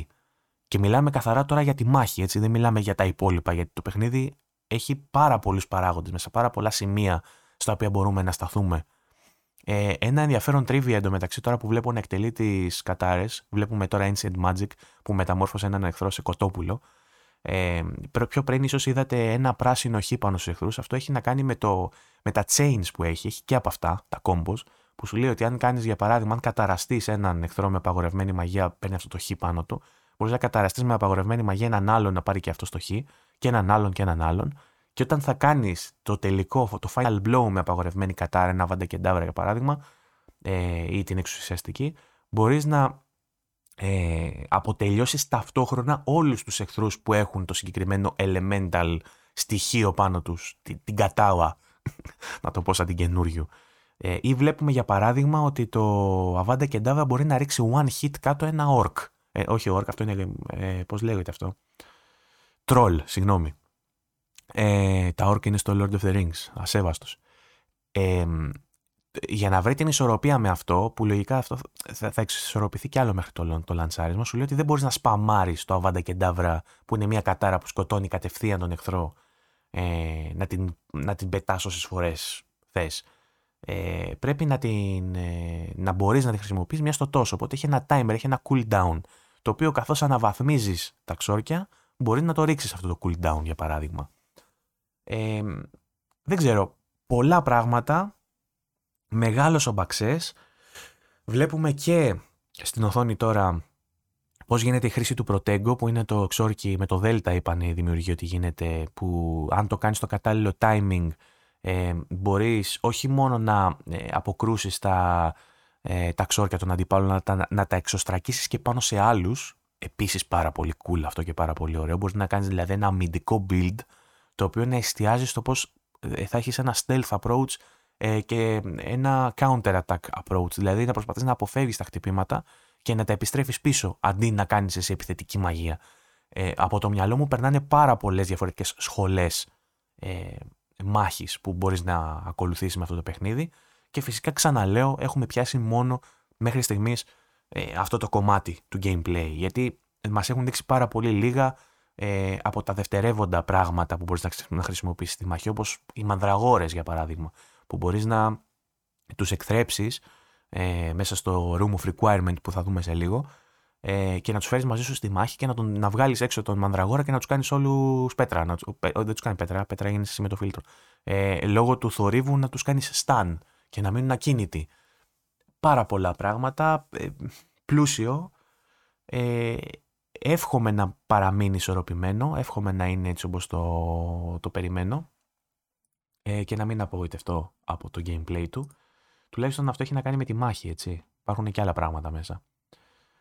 Ε, για να το χαλαρώσουμε λίγο, να το πάω και σε άλλα κομμάτια του gameplay, αλλά να μείνουμε στο gameplay με βάση και τις ερωτήσεις που συνεχίζω να βλέπω εγώ μπροστά μου τώρα εδώ στα frequently asked questions. Θα έχει Quidditch, πολλοί ρωτάνε. Δεν θα έχει Quidditch, δυστυχώς. Ε, εδώ αρχίζει και φαίνεται λίγο και η οριμότητα των developers, οι οποίοι θα μπορούσαν Ξαναφέρνω ως παράδειγμα το Cyberpunk, δυστυχώς. Να πούνε ότι πάμε να βάλουμε και 1500 πράγματα ακόμα, όπως για παράδειγμα το Cyberpunk ήθελε να βάλει και οδήγηση ε, εξελιγμένη και τύπου mini games μέσα και first person shooter και third person να γυρνάει και narrative ε, με μοναδικό τρόπο ας πούμε χωρίς cutscenes. Έβαλε πολλά καρπούζια κάτω από την ίδια μασχάλη. Ε, το Hogwarts σου λέει ότι κοίτα να δεις εμείς αναπτύσσουμε στην Unreal η Unreal δεν είναι και πολύ γνωστή για σπορ παιχνίδια ας πούμε, που έχουν πετύχει. Είναι λίγα τα παραδείγματα πετυχημένων ε, παιχνιδιών με Unreal. Το να φτιάξουμε ένα άρτιο action RPG το οποίο θα έχει μέσα και ένα sport mini game που είναι το Quidditch ενδεχομένως θα μας πάει πίσω σε κάποιους τομείς. Μπορεί να μην ήταν τόσο καλό το υπόλοιπο παιχνίδι, γιατί δώσαμε χρόνο να κάνουμε το Quidditch. Και σου λένε θα τα αφήσουμε απ' έξω. Δεν γίνεται να μην υπάρχει καθόλου. Στο narrative, ξαναλέω πάλι, στην ιστορία μπορεί να δούμε αγώνες Quidditch να γίνονται μπροστά μας και να το δεις ως cutscene. Ε, μπορεί από μακριά να το βλέπεις το γήπεδο του Quidditch, γιατί είναι μέρος του Hogwarts, δεν γίνεται να λείπει. Ε, θα μπορείς εσύ ο ίδιος να καβαλήσεις κουπόξυλο και να κάνεις βόλτες γύρω από το Hogwarts ή πάνω από το Hogwarts ή πάνω ακόμα και από το γήπεδο του Hogwarts. Δεν θα υπάρχει όμως μέσα το σύστημα με τους κανονισμούς και όλο αυτό το πλαίσιο το αθλητικό που έχει το Quidditch. Υπήρχε κάποτε και ένα Quidditch παιχνίδι, θυμίζω, που το έπαιζα στο Xbox το original. Ε, και εκεί όμως ήταν ένα παιχνίδι αυτόνομο. Το είχαν βγάλει δηλαδή, ε, δεν θυμάμαι ποιο στούντιο ήταν, μπορώ να το βρω όμως, μισό να σας πω. Ε, Quidditch World λεγότανε. Και το έβγαζε, το 2003 το είχε βγάλει. Developed by two teams, EA UK και Magic Pockets. Published από Electronic Arts. Ε, και released for Game Boy. Αυτά, αυτό είναι για το Game Boy. Εγώ έχω... Ε, α, είχε βγει για Game Boy, είχε βγει για PlayStation 2, για Xbox και GameCube. Δεν ξέρω αν ήταν port στο Game Boy, φυσικά θα ήταν τελείως διαφορετικό. Δεν θα ήταν το ίδιο παιχνίδι. Κάτι που συμβαίνει με τα παιχνίδια Harry Potter τώρα που το βλέπω γενικότερα. Θυμίζω δηλαδή ότι τα πρώτα Harry Potter είχαν βγει τελείως διαφορετικό παιχνίδι από άλλο στούντιο της ίδιας εταιρείας όμως, της EA, για το PlayStation 1 και τελείως διαφορετικό στο PlayStation 2 όταν λαντσαρίστηκε το PlayStation 2 και ήταν ένα διαφορετικό παιχνίδι. Και άλλο παιχνίδι στο PC. Τρία διαφορετικά παιχνίδια για το ίδιο franchise και για τον ίδιο τίτλο. Για το Harry Potter and the Philosopher's Stone ή Sorcerer's Stone, όπως το λέγανε στην, στην Αμερική. Πίσω σε αυτό που έλεγα, ε, το Quidditch World που είχε βγει τότε ήταν ένα αυτόνομο παιχνίδι για Quidditch. Ε, το οποίο ε, μπορούσε και εφήρμοζε όλους τους μηχανισμούς που θα περίμενες για να έχεις μια πλήρη εμπειρία του, του αθλήματος. Στα υπόλοιπα παιχνίδια που είχε Quidditch, να σας θυμίσω ότι δεν ήταν Quidditch πρακτικά. Δεν μπορούσες να έχεις τον ρόλο κάθε παίχτη μέσα στο γήπεδο.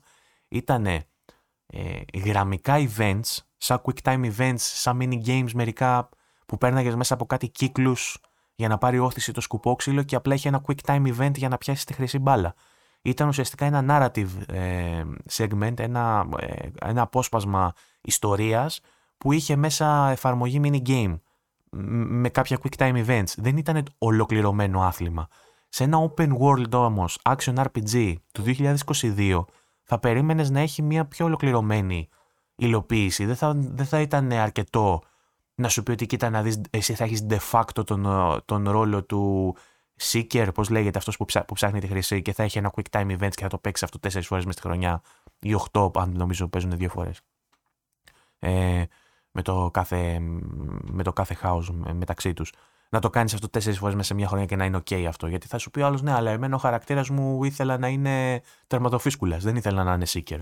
Οπότε νομίζω ότι είναι μια πολύ μυαλωμένη κίνηση ε, από τους developers να αφήσουν έξω το Quidditch ε, υποσχόμενοι ταυτόχρονα ότι έχουν δώσει την πρέπουσα προσοχή και έχουν εστιάσει στο υπόλοιπο παιχνίδι τους ώστε να είναι όπως πρέπει κυριολεκτικά. Ε, σαν mount βέβαια το σκουπόξυλο είναι εκεί ε, και δίνεται και η δυνατότητα να το καβαλήσεις και να ε, περιηγηθείς ας πούμε το, του προάβλιου χώρου και όχι μόνο ε, του Hogwarts να φτάσεις μέχρι τα χωριά θα έλεγα ε, με αρκετούς ενδιαφέροντες μηχανισμούς και εκεί σε ό,τι αφορά το exploration, το traversal, όπως το λέμε στο χωριό μου, στο Αγρίνιο. Ε, ξεκινάει το πιο πρόσφατο gameplay showcase, το δεύτερο που βγήκε πριν περίπου μια εβδομάδα από τη στιγμή που γράφω το βίντεο. Ε, που είναι πολύ εντυπωσιακό. Ξεκινάει με έναν χαρακτήρα που έχει φτιάξει αυτή τη φορά Slytherin, που είναι λίγο έξω από το Hogwarts εκεί που βρίσκεται η γέφυρα. Καβαλάει το σκουπόξυλο κατευθείαν, απλά πατώντας ένα κουμπί assigned ε, στα βελάκια νομίζω, στο δεξί βελάκι το έχει του Σταυρού και απλά ο χαρακτήρας ανεβαίνει στο σκουπόξυλο και ξεκινάει να πετάει στον προάβλιο χώρο. Βλέπουμε στην οθόνη εκεί ότι υπάρχει η ζωή μας και υπάρχει και ένα κίτρινο gouge, ε, μια μπάρα κίτρινη, η οποία είναι το boost. Μπορείς να το χρησιμοποιήσεις είτε για να τρέξεις πιο γρήγορα το σκουπόξυλο, ε, είτε είναι αυτό που καίγεται εντός εισαγωγικών, αυτό το, αυτή η μπάρα, όταν πας πολύ ψηλά με το σκουπόξυλο. Και αυτό το κάνουν γιατί αν πας πολύ ψηλά, ε, πιστεύω ότι θα έχει ένα κόστος ε, με το σκουπόξυλο που πηγαίνει τόσο γρήγορα ε, στο, στο rendering, γιατί η Unreal Engine είναι και μια μηχανή που έχει πρόβλημα με το texture streaming. Ε, Όμως ταυτόχρονα δεν σε αποκλείουν από το να πας πιο ψηλά. Δεν σε αφήνουν να πας με το σκουπόξυλο πιο ψηλά. Σε αφήνουν να, να πετάς χαμηλά και μόνο για λίγα δευτερόλεπτα ή ανάλογα με τα upgrades που θα πάρει το σκουπόξυλο, γιατί είναι και αναβαθμίσιμο και το σκουπόξυλο, που αναβαθμίζει με τα upgrades που κάνεις το πόσο γρήγορα πηγαίνει και κοσμητικά το αλλάζεις, ε, αλλά ε, αυξάνεται και η διάρκεια που μπορείς να πετάξεις ψηλά. Αλλά δεν είναι ότι δεν σε αφήνει το παιχνίδι γιατί είναι ένας περιορισμός της Unreal Engine και σου λέει ότι άμα πετάς ψηλά τον ήπιαμε. Γιατί έχει και τα mounts παρακάτω τα ζώα. Μπορείς δηλαδή να καβαλήσεις ένα θέστρα ή έναν υπόγρυπα ε, και να πετάξεις πάρα πολύ ψηλά για μεγάλο διάστημα. Βλέπουμε τώρα στην οθόνη μας για παράδειγμα ότι μόλις πήγε πιο ψηλά αρχίζει και αδειάζει το κίτρινο gouge στο, ε, σκουπόξυλο και τον κατεβάζει ξανά σε χαμηλότερα επίπεδα. Ε, αργότερα στο ίδιο βίντεο βλέπουμε ότι με τον υπόγρυπα μπορεί να πετά για μεγάλο διάστημα, για περιόριστο διάστημα πολύ ψηλά. Πετάει βέβαια πιο αργά ο υπόγρυπας και βέβαια όταν πετάει με τον υπόγρυπα, εκεί όντως δείχνει η μηχανή ότι δυσκολεύεται. Βλέπεις ξαφνικά να κάνουν pop μπροστά σου εχθροί, κάτι λύκοι πετάγονται ξαφνικά που δεν υπήρχαν και ξαφνικά πετάγονται. Εντάξει, υπάρχουν δυσκολίες στην Unreal Engine. Ε, με το που ανακοινώθηκε και είδαμε ότι αυτή θα είναι η μηχανή, ξέραμε ότι υπάρχει ένα ταβάνι ε, για το τι, μπορούμε να, τι μπορεί να δούμε αισθητικά. Πιστεύω ότι για τα εργαλεία που έχουν, τα έχουν πάει περίφημα. Έχω εντοπίσει βέβαια και αστοχίες ε, που δεν ε, πάλι έχουν να κάνουν με, την, με τη φύση της μηχανής, έτσι, που σχετίζονται είτε με τα screen, screen space reflections ε, στο, στο, νερό και στις γυαλιστερές επιφάνειες, είτε με τις σκιές, είτε με το level of detail, το οποίο αλλάζει αρκετά άτσαλα και βλέπεις δηλαδή ότι αυτό ήταν πολύ, αυτό το αντικείμενο μπροστά σου ήταν σε πολύ χαμηλότερη ανάλυση, με πολύ λιγότερα τέξτος και ξαφνικά ντύνεται και το βλέπεις που ντύνεται ή κάνει popping. Ε, αλλά είναι, κάτι, είναι ένα πρόβλημα της μηχανής που η ίδια η μηχανή τους επέτρεψε να φτιάξουν ένα, τόσο, ένα παιχνίδι τόσο μεγάλου scale, τόσο μεγάλης κλίμακας, σε τόσο σύντομο σχετικά χρονικό διάστημα. Το να κάτσουν και να φτιάξουν μια μηχανή γραφικών από την αρχή ενδεχομένως να τους έβαζε στα ίδια προβλήματα που αντιμετωπίζει η Microsoft αυτή την περίοδο με το Fable, που είναι τόσα πολλά χρόνια σε ανάπτυξη και ακόμα δεν έχουν ολοκληρωθεί βασικά στάδια της ε, ανάπτυξής του. Ε, γιατί ακριβώς προσπαθούν να φτιάξουν καινούργια μηχανή γραφικών, προσπαθούν να, να δημιουργήσουν in-house εργαλεία που παίρνουν παραπάνω χρόνο. Το τίμημα λοιπόν του να έχουμε αυτό το παιχνίδι σε αυτό το lifetime και να μην το παίξουν τα εγγόνια μας είναι να φτιαχτεί σε μια ε, έτοιμη μηχανή γραφικών με ετοιματζίδικα εργαλεία ε, και δυστυχώς ε, στο τεχνικό κομμάτι ε, όσα προβλήματα τα οποία ήδη ανέφερα, ξαναλέω, το popping, το LOD, ε, τα κακά screen space reflections που βλέπεις αυτές τις ασπρίλες πάνω στο νερό, όταν γυρνάει η κάμερα βλέπεις πάνω στο νερό, στις άκρες κάποιες ασπρίλες, ε, στις λακκούβες κάτω που βλέπεις κάποια, κάποια άσχημα παιχνίδια του φωτός, Εντάξει, όλα αυτά έχουν να κάνουν με την Unreal Engine. Ε, σε οποιοδήποτε άλλο παιχνίδι θα ήμουν πολύ πιο αυστηρός. Ε, Ακριβώς επειδή αυτό το παιχνίδι το περιμένω τόσα πολλά χρόνια, δεν μπορώ να είμαι τόσο αυστηρός με τα τεχνικά και ξέρω ότι δεν είναι ακριβό δίκαιο αυτό, για τα άλλα παιχνίδια δηλαδή, που τα κρίνω πολύ πιο αυστηρά. Αλλά το συγκεκριμένο παιχνίδι δεν το, δεν το προσεγγίζω και ως reviewer, το προσεγγίζω ως ένας φαν του Harry Potter που θέλω να παίξω επιτέλους το παιχνίδι που ονειρευόμουν από παιδί. Γιατί είναι αλήθεια για τους περισσότερους από εμάς, τους Potterheads, που είμαστε ακόμα συντονισμένοι και δεν έχουμε κοιμηθεί ακούγοντας αυτά που λέω τόση ώρα για το παιχνίδι, γι' αυτό το, και για το franchise, ε, που όντως περιμένουμε 20 χρόνια. Ε, μπορεί να είναι και παραπάνω. Κάποιοι που διαβάζαν τα βιβλία. Ε, αλλά θυμάμαι όταν έβγαινε το Harry Potter το πρώτο και το δεύτερο, ας πούμε, που το έπαιζα στο PC και λέω τι ωραίο που θα ήταν ένα παιχνίδι που να παίζω τον εαυτό μου μέσα στο Hogwarts. Ή ακόμα περισσότερο στα άλλα παιχνίδια που βγήκαν αργότερα με το Order of the Phoenix και το Half-Blood Prince που σε άφηναν να κάνεις βόλτες στο Hogwarts και έλεγα τι ωραίο που θα ήταν αυτό σε RPG, αλλά ταυτόχρονα γνωρίζοντας τις δυσκολίες του να φτιάξει ένα παιχνίδι σε, σε τέτοια κλίμακα, σε τέτοιο περιβάλλον, σε τέτοιο σύμπαν, γνωρίζοντας τις δυσκολίες, ήμουν σίγουρος ότι δεν θα το δω ποτέ. Και ήταν πραγματικά ονειρικό όταν είδα ότι προετοιμάζεται ένα τέτοιο παιχνίδι. Δεν περίμενα να το δω, περίμενα να ακυρωθεί. Είμαι λοιπόν χαρούμενος που ε, φτάσαμε σε αυτό το σημείο. Φτάσαμε 50 μέρες, 49 πρέπει να είναι τώρα που γράφω, ε, από την κυκλοφορία αυτού του παιχνιδιού. Ε, και κάνουν και το κάτι παραπάνω. Δεν μας κρατάνε μόνο μέσα στο Hogwarts. Μας αφήνουν να βγούμε έξω, μας αφήνουν να δούμε τις περι... τον, τον περιβάλλοντα χώρο με τις περιοχές που μόνο αναφορές έχουν γίνει ακόμα και στα βιβλία.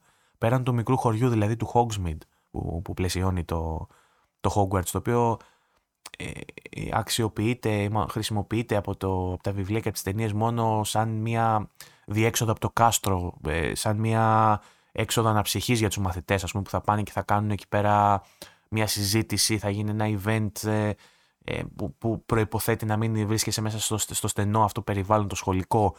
Ε, τα έχουμε δει πολύ φευγαλέα και πάντα ας πούμε εγώ ως φαν αναρωτιόμουν τι γίνεται παρά έξω ρε παιδί μου, πώς στη γύρω περιοχή δεν υπάρχουν κάτι και δεν υπάρχουν κάποια χωριά ας πούμε γύρω γύρω δεν, ή δεν υπήρχαν, δεν έχει μια ιστορία όλο αυτό. Και εκεί έγκυται το όνομα του παιχνιδιού το, το Legacy. Γιατί πολλοί ας πούμε σκέφτονται το, το πρώτο type name που ήταν ε, ε, Hogwarts Dark Legacy. Και πολλοί σκέφτηκαν ότι αυτό έχει να κάνει με τον ε, χαρακτήρα. ο οποίος μπορεί να έχει μια σκοτεινή κληρονομιά. Αυτό που είπα στην αρχή, οι γονείς τους να έχουν κάνει κάτι πολύ κακό και να κουβαλάει τη ρετσινιά, σαν την στέλα της Μυρνιά, το σφακιανάκι. και να προσπαθεί να αποτάξει αυτή την ρετσινιά από πάνω του και να ξαναενταχθεί ας πούμε σε ένα ε, σε μια κοινωνία έτσι μαγική ε, και να ζήσει τη ζωή του κανονικά. Αλλά δεν είναι αυτό. Το Hogwarts Legacy, που είναι ο τελικός τίτλος, έχει να κάνει με το legacy του Hogwarts, έχει να κάνει με την κληρονομιά του Hogwarts. Και αυτό, όσο το μελετάς και όσο βλέπεις content στο ίντερνετ και όσο διαβάζεις posts στο Reddit, ας πούμε, και αναλύσεις και fan theories, το καταλαβαίνεις περισσότερο ότι αυτή είναι η προσέγγιση που είχαν οι δημιουργοί. Ε, ξεκινάνε με αναφορές στα ruins που το έχουμε δει και στο concept art που έχουν δημοσιεύσει και σε κάποια gameplay videos που το βλέπουμε τον χαρακτήρα μας να βρίσκεται σε κάτι ερήπια ε, τα οποία ερήπια αυτά, σύμφωνα με τα theories, με τα μέχρι τώρα theories, ε, έχουν να κάνουν με το παρελθόν του Hogwarts. Ότι δηλαδή στα χρόνια του Merlin υπήρχαν και άλλα ε, υπήρχε ένα άλλο building, ένα άλλο κτίριο, ένα άλλο κάστρο, ας πούμε, πριν ε, από εκεί που βρίσκεται τώρα το, στο σημείο που βρίσκεται τώρα το Hogwarts ή στα ερήπια ή στα θεμέλια του Hogwarts αν θέλετε, υπήρχε άλλο κάστρο ε, με, με, τα δικά του houses, με, τα, με τους δικούς του καθηγητές, με τα δικά του δράματα, όπου σε αυτά ε, πρωτοστατούσε ο Μέρλιν και η Μοργάνα που ήταν οι δύο μάγοι της εποχής εκείνης με τη σκοτεινή μαγεία, η μία ε, με, με τα δικαιώματα των ε, ανθρώπων και των μάγκλ και των μάγων ο άλλος και υπήρξε μια ψημαχία μεταξύ τους. Κάτι που άφησε τον τότε μαγικό πολιτισμό σε ερήπια για να έρθουν οι founders του Hogwarts πολλά χρόνια αργότερα, ε, ο Gryffindor, η Ravenclaw, η Hufflepuff και ο Slytherin, να χτίσουν πάνω σε αυτά τα ερήπια ε, και συγκεκριμένα πάνω στην κυβωτό των στοχασμών που σύμφωνα με την ιστορία του Hogwarts όταν η, η Ravenclaw ε, πήγε στο σημείο που το είδε σε όραμα, μάλλον είχε φάει προβατίνα το βράδυ και είδε σε όραμα ε, ένα γουρούνι, ένα hog να πηγαίνει στα warts ε, της Σκοτίας ε, να, ε, και να βοσκάει, δεν ξέρω κάτι, είδε ένα γουρούνι κάτι να κάνει. Ε, αποφάσισε να πάει εκεί και να αναζητήσει το μέρος όπου θα χτίσει το σχολείο που θέλει να χτίσει μαζί με τους, ε, με τους υπόλοιπους ε, ιδρυτές. και επειδή το hog, το γουρούνι ήταν στα warts, έτσι το βγάλε Hogwarts. Όταν πήγαν λοιπόν σε εκείνο το σημείο, βρήκαν την κυβωτό των στοχασμών. Εκείνη τη λεκάνη που θυμάστε από τις ταινίες που έβαζε μέσα τις αναμνήσεις του Dumbledore. Ε, και είναι, είναι και αυτό σημαντικό το ότι σε εκείνο το σημείο υπήρχε αυτό συγκεκριμένα το, το, ε, το, το εργαλείο, το αντικείμενο. Και θα παίξει σημαντικό ρόλο και, στη, και στο παιχνίδι, θέλω να πιστεύω. Το Legacy λοιπόν ε, έχει να κάνει ε, καθαρά με, το, με την κληρονομιά εντός αγωγικών, με την ιστορία του Hogwarts και αυτή θα ανακαλύπτουμε. Φαίνεται αυτό μέσα από τους μηχανισμούς. Φαίνεται από το γεγονός ότι μαζεύουμε χαρτιά που ανήκουν σε ένα βιβλίο, ένα companion book. Ε, το οποίο θα έχει μέσα μυστικά του Hogwarts και σιγά σιγά θα τα ανακαλύπτουμε. Και δεν θα έχει να κάνει μόνο με την τωρινή του κατάσταση. Θα, θα σχετίζεται με το τι ήταν στο παρελθόν. Ε, και σιγά σιγά μέσα από το παιχνίδι θα ανακαλύψουμε τι είναι τώρα το Hogwarts και τι ήταν κάποτε το Hogwarts.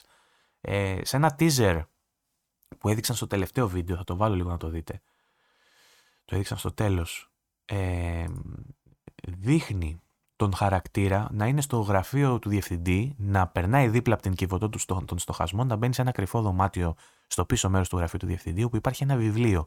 Το οποίο είναι το ίδιο βιβλίο που έχει στην Collectors και πολλοί εικάζουν ότι είναι το βιβλίο του Μέρλιν. Λένε λοιπόν κάποιοι ότι οι πληροφορίες που θα μαζεύουμε ίσως θα συγκεντρώνονται και σε αυτό το βιβλίο. Ίσως, ε, ίσως θα μαθαίνουμε και για την ιστορία της μαγείας πολύ νωρίτερα.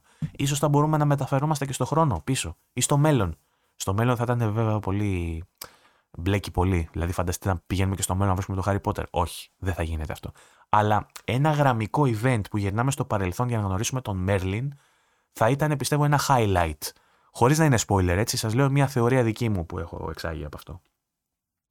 Ε, βλέπουμε λοιπόν ότι και σε ακόμα ένα επίπεδο ε, βάζουν μέσα το κομμάτι της εξερεύνησης ε, ενσωματώνοντάς το ε, στο, και στην αφήγηση και στο gameplay. Σου λένε ότι γύρνα το Hogwarts όσο περισσότερο μπορείς για να ανακαλύψεις όσο περισσότερα μπορείς γιατί θα αναβαθμίσεις τη μαγεία σου, θα γίνεις πιο δυνατός στη μάχη, θα μάθεις περισσότερα, θα παίξεις και περισσότερο, θα σου βγουν περισσότερα missions.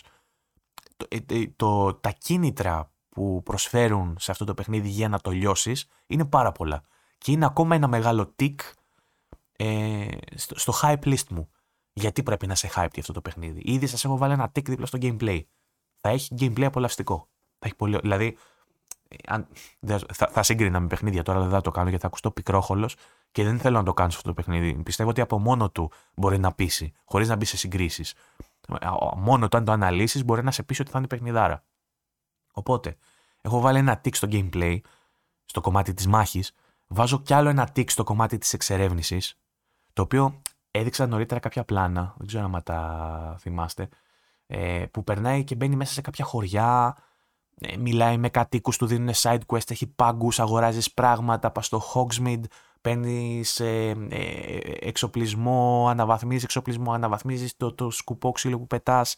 Ε, πάρα πολλά πράγματα και, και πάλι είμαστε μόνο στο, στην αρχή. Γιατί υπάρχει ένα κομμάτι για το οποίο δεν μιλήσαμε καθόλου που είναι όλα αυτά που λέμε μέχρι τώρα ε, γίνονται demonstrate μόνο στο δεύτερο βιντεάκι, το, το, το 30 λεπτό. Έχουν δείξει άλλα τόσα. Στο βιντεάκι αυτό το 30 λεπτό μας έδειξαν και το Room of Requirement. Τι είναι το Room of Requirement? Είναι ένα δωμάτιο, ε, πώς λέγεται αυτό στα... Το δωμάτιο των ευχών, ε, δεν θυμάμαι πώς το λένε στα, στα ελληνικά. Έχω και αυτό το πρόβλημα. Ε, το οποίο ε, σου δίνει τη δυνατότητα να έχεις μέσα κάτι σαν θερμοκήπιο, σαν θερμοκήπια μαθαίνουμε με τις αναλύσεις, γιατί βλέπουμε στην οθόνη μας ότι πάνω δεξιά και πάνω αριστερά υπάρχουν άλλα δύο, στα οποία δεν μπαίνει. Θα έχουμε λοιπόν τουλάχιστον τρία θερμοκήπια τύπου, σαν γυάλες, στις οποίες θα έχει μέσα τα πλάσματα που μαζεύουμε, που σώζουμε. Γιατί ένα μεγάλο arc, ένα μεγάλο κομμάτι αποστολών θα έχει να κάνει με τους poachers, με τους λαθροκυνηγούς δηλαδή, που για κάποιους λόγους που είναι, μάλλον είναι spoiler, μάλλον είναι πολύ ε, συνδεδεμένοι με, το, με, τη, με τη βασική πλοκή, ε, κυνηγάνε τα μαγικά πλάσματα και, έχουν, και ε, παίζει ταυτόχρονα και μια, ένα rebellion, μια επανάσταση των goblins, ε, παίζουν, διάφορα. Οι poachers κυνηγάνε, ε, είναι τσακωμένοι και με τα goblins, κυνηγάνε και τα ζώα ας πούμε, και τα πλάσματα τα μαγικά και εσύ τα σώζεις. Και το arc αυτό έχει να κάνει και με την ε, κοπέλα, το companion του Hufflepuff. Ότι αυτή λέει προσπαθώ να σώσω τα ζωάκια γιατί τα αγαπάω. Εσύ ξέρεις για τους poachers, συνεργάζεστε, μαζεύεις τα ζωάκια, τα φέρνεις μέσα σε αυτό το θερμοκήπιο. Το αντάλλαγμα ποιο είναι της προσπάθειάς σου ότι αυτά τα ζώα έχουν ε, κάποια consumables ή κάποια crafting items που τα παίρνεις φροντίζοντάς τα. Δηλαδή ταΐζοντάς τα, βουρτσίζοντάς τα, καθαρίζοντάς τα, δεν ξέρω τι άλλα τους κάνεις, σου δίνουν πίσω κάποια συγκεκριμένα υλικά που εσύ μετά τα χρησιμοποιείς για να αναβαθμίσεις τις τις ικανότητές σου. Ε, αυτό βάζει ακόμα ένα κομμάτι gameplay μέσα στο παιχνίδι που είναι σαν farming simulator. Έχεις δηλαδή μπροστά σου γλάστρες που φυτεύεις ε, φυτικά προϊόντα, εν πάση περιπτώσει. Ρίζες, ε, φυτά, λουλούδια, ε, καρπούς, τέτοια πράγματα τα οποία τα παίρνεις και τα χρησιμοποιείς για να φτιάξεις φίλτρα. Μετά έχει το θερμοκήπιο που σας είπα ότι μπαίνετε μέσα, που έχει τα ζώα που τα ταΐζεις και τα, και τα χτενίζεις και τα κάνεις και τα ρίχνεις και σου δίνουν για παράδειγμα τρίχωμα, σου δίνουν το ένα, σου δίνουν το άλλο. Ε, μπορείς να το χρησιμοποιήσεις για να φτιάξεις όπως βλέπουμε στο βίντεο όσοι βλέπετε από YouTube. Έχει έναν αργαλιό, στον οποίο αργαλιό μπορείς να βάλεις ε, τα ρούχα σου που είναι άπειρα τα ρούχα που έχει να φορέσεις και να τα κάνεις enhance. Να τους δώσεις δηλαδή ε, μια αντοχή μεγαλύτερη σε συγκεκριμένους τύπους επιθέσεων. Το οποίο αν, αν ψάξετε κιόλας στο Loom, στον αργαλιό, ε, τι, τι enhancements μπορεί να δώσει, μαρτυρούνται και πολλοί από τους εχθρούς που θα έχει το παιχνίδι. Και αυτοί είναι πάρα πολλοί οι εχθροί που φαίνεται να έχει.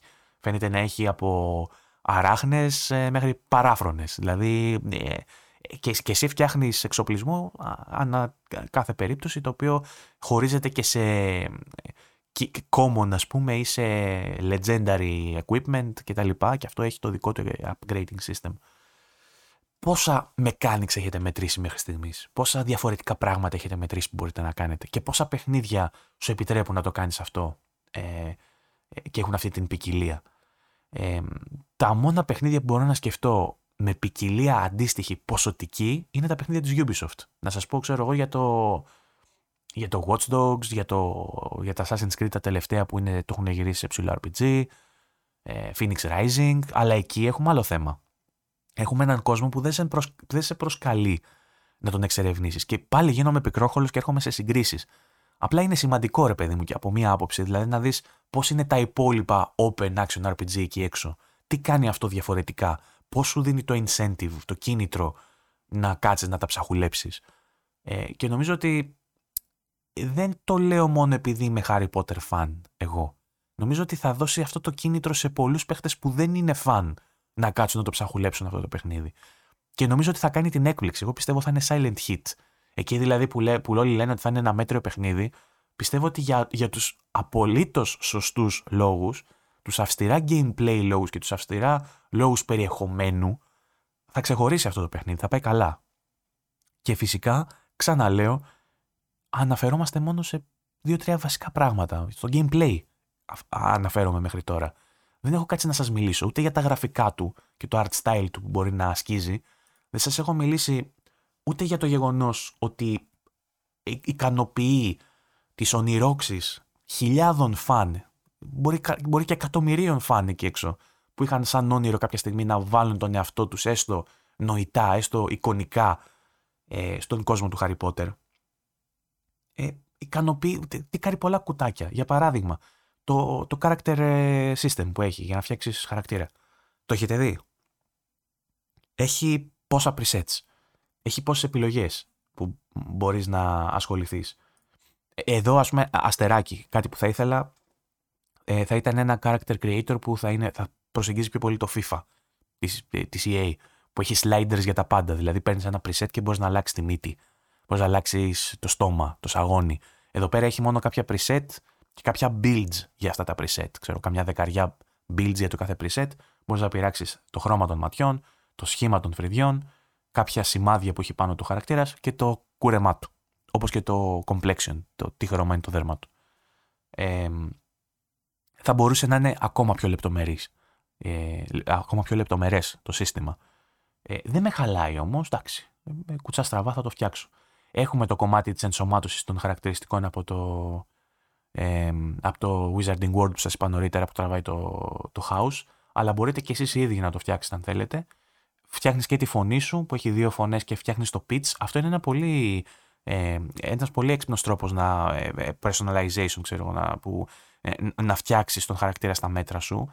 Ε, εύκολες προγραμματιστικά δηλαδή. Και βρισκόμαστε βέβαια τώρα και σε μια εποχή που βλέπετε τι γίνεται στην επικαιρότητα με το AI και τους μηχανισμούς του AI και το πώς επηρεάζουν το voice acting και τη φωνή γενικότερα και το art. Ε, αυτό με το pitch όμως είναι κάτι πολύ έξυπνο που το κάνουν πολλοί Ιάπωνες στα RPG που φτιάχνουν. Είναι έξυπνο, είναι πολύ έξυπνο όντως.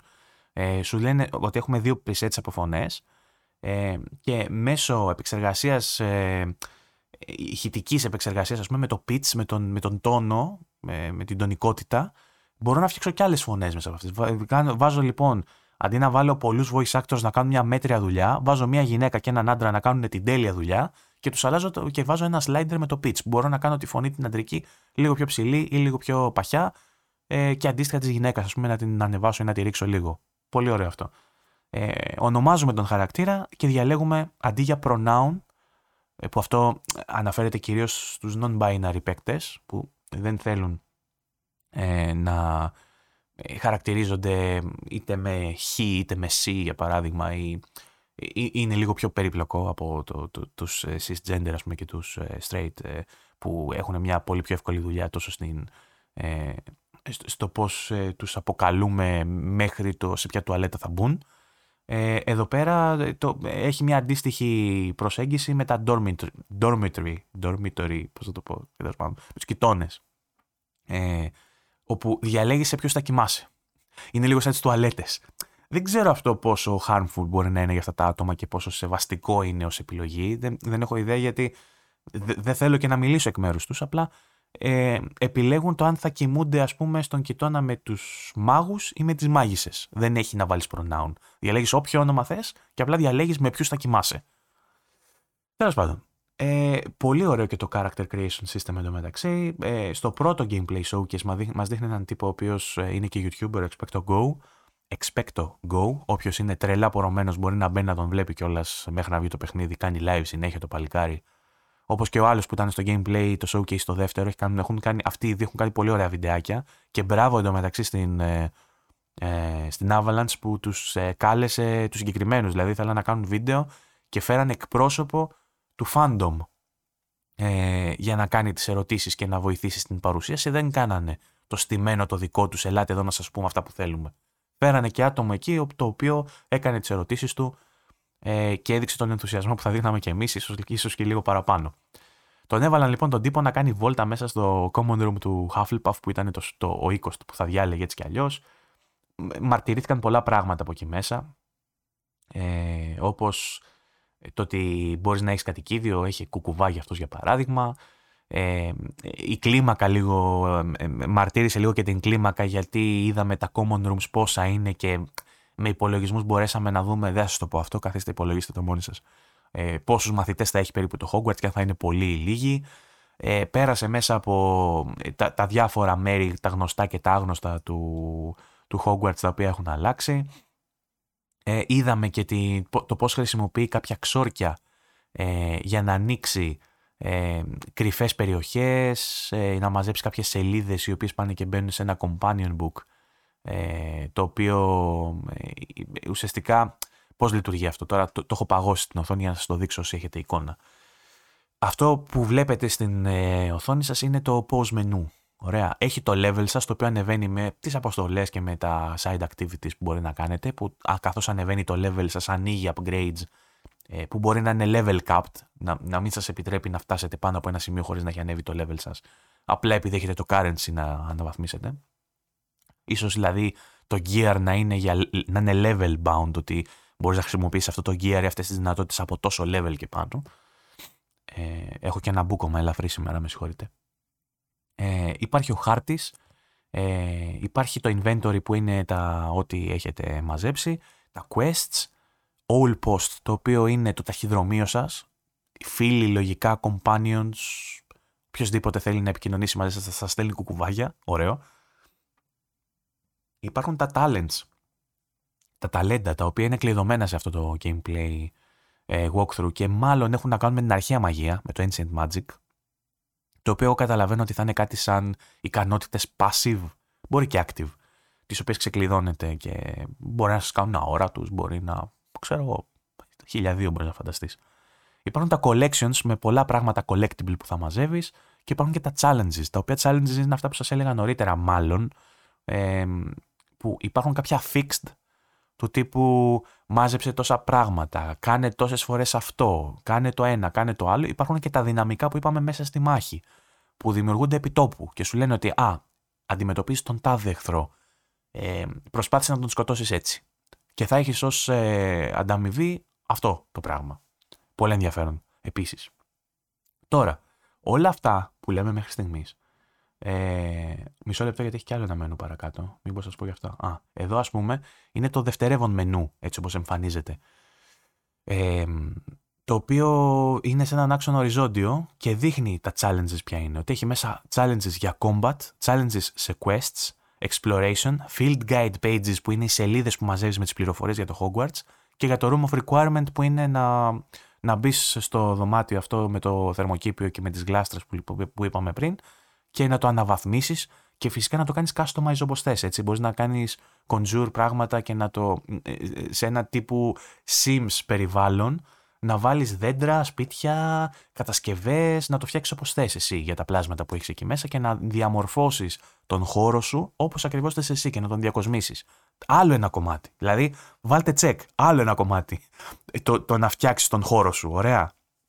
Και φυσικά ε, όλα αυτά χωρίς να έχουμε αγγίξει καν το κομμάτι του school life, ρε παιδιά. Ποιο ήταν το όνειρό μας; Να, να έχουμε ένα παιχνίδι που φτιάχνουμε τον εαυτό μας και τον πετάμε στο Hogwarts, όχι για να λύσουμε τα προβλήματα της αρχαίας μαγείας και να μιλήσουμε με τον Μέρλιν, αλλά για να μπούμε στη ρουτίνα αυτή τη μαθητική του Hogwarts.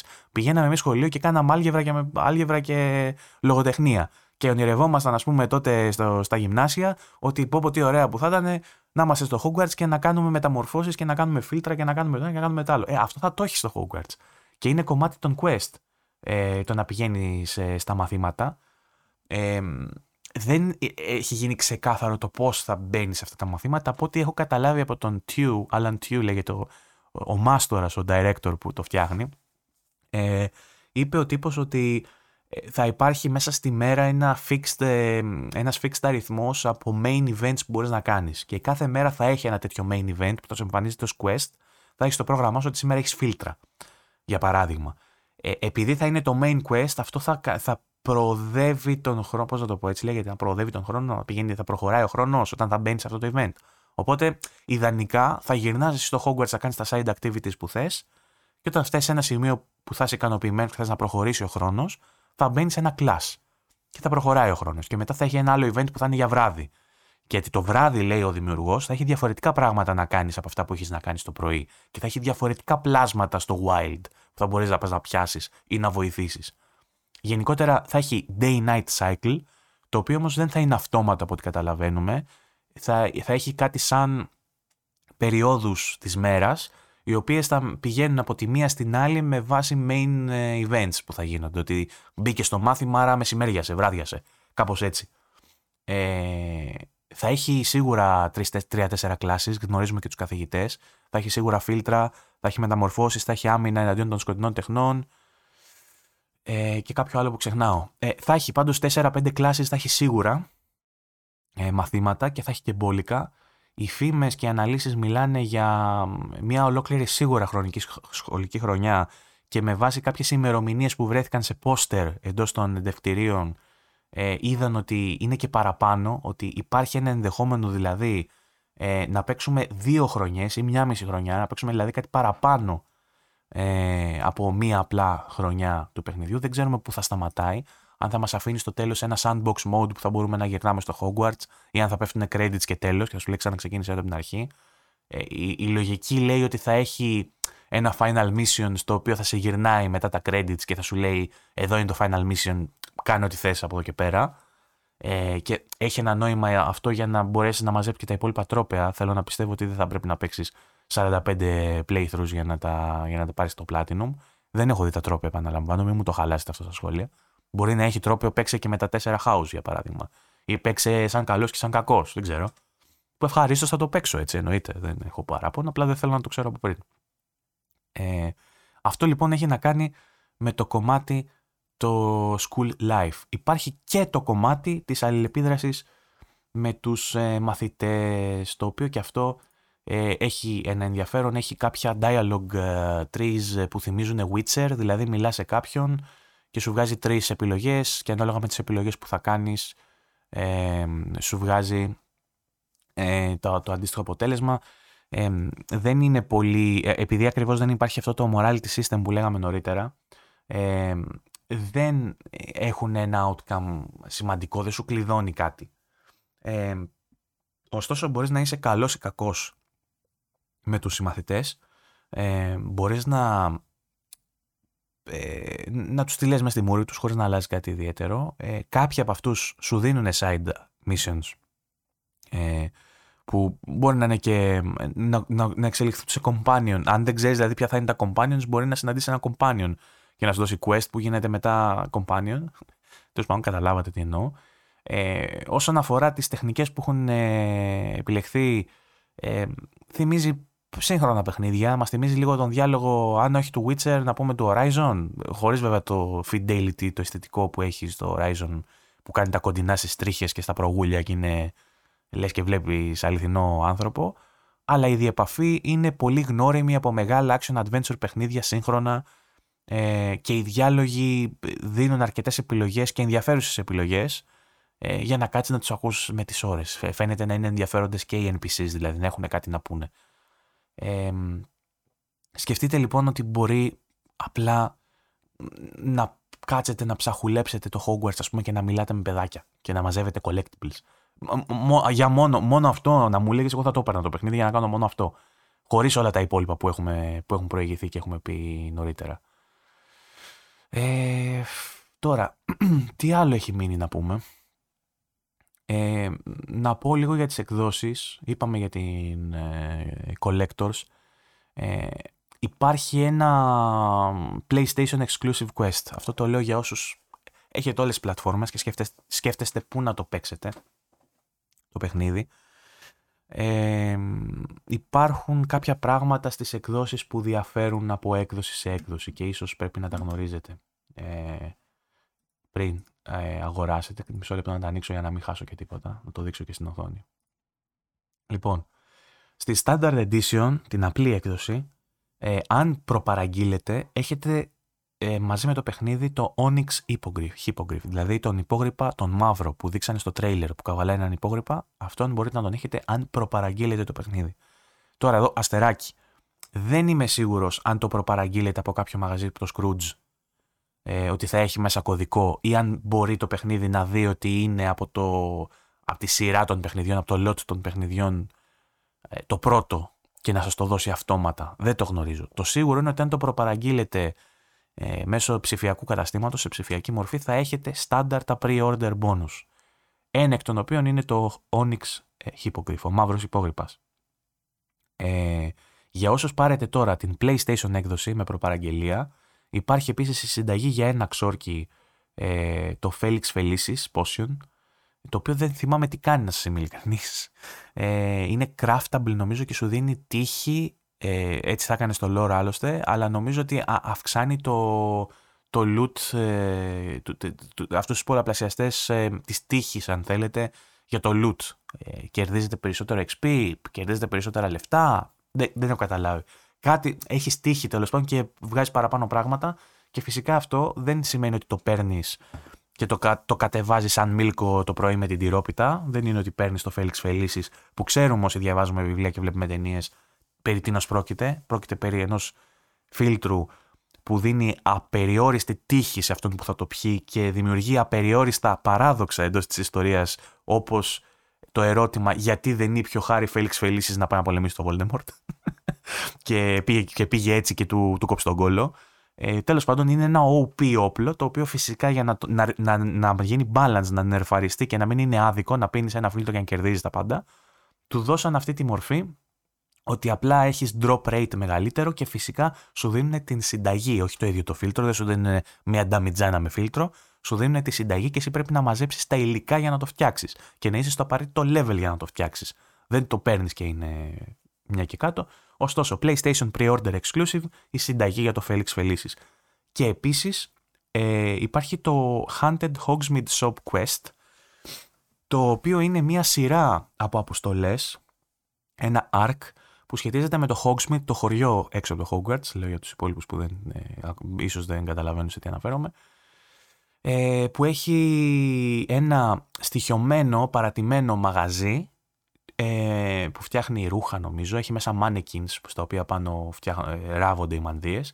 Και αυτοί, τα mannequins αυτά είναι στοιχειωμένα. Και εσύ μπαίνεις μέσα σε αυτό και λύνεις τον γρίφο που έχει, βρίσκεις γιατί είναι στοιχειωμένο και ποιος κρύβεται από πίσω. Και όταν το τελειώσεις αυτό το quest, το μαγαζί που είναι στοιχειωμένο γίνεται δικό σου. Ή τουλάχιστον γίνεσαι συνέτερος σε αυτό. Κάπως έτσι θα το πω.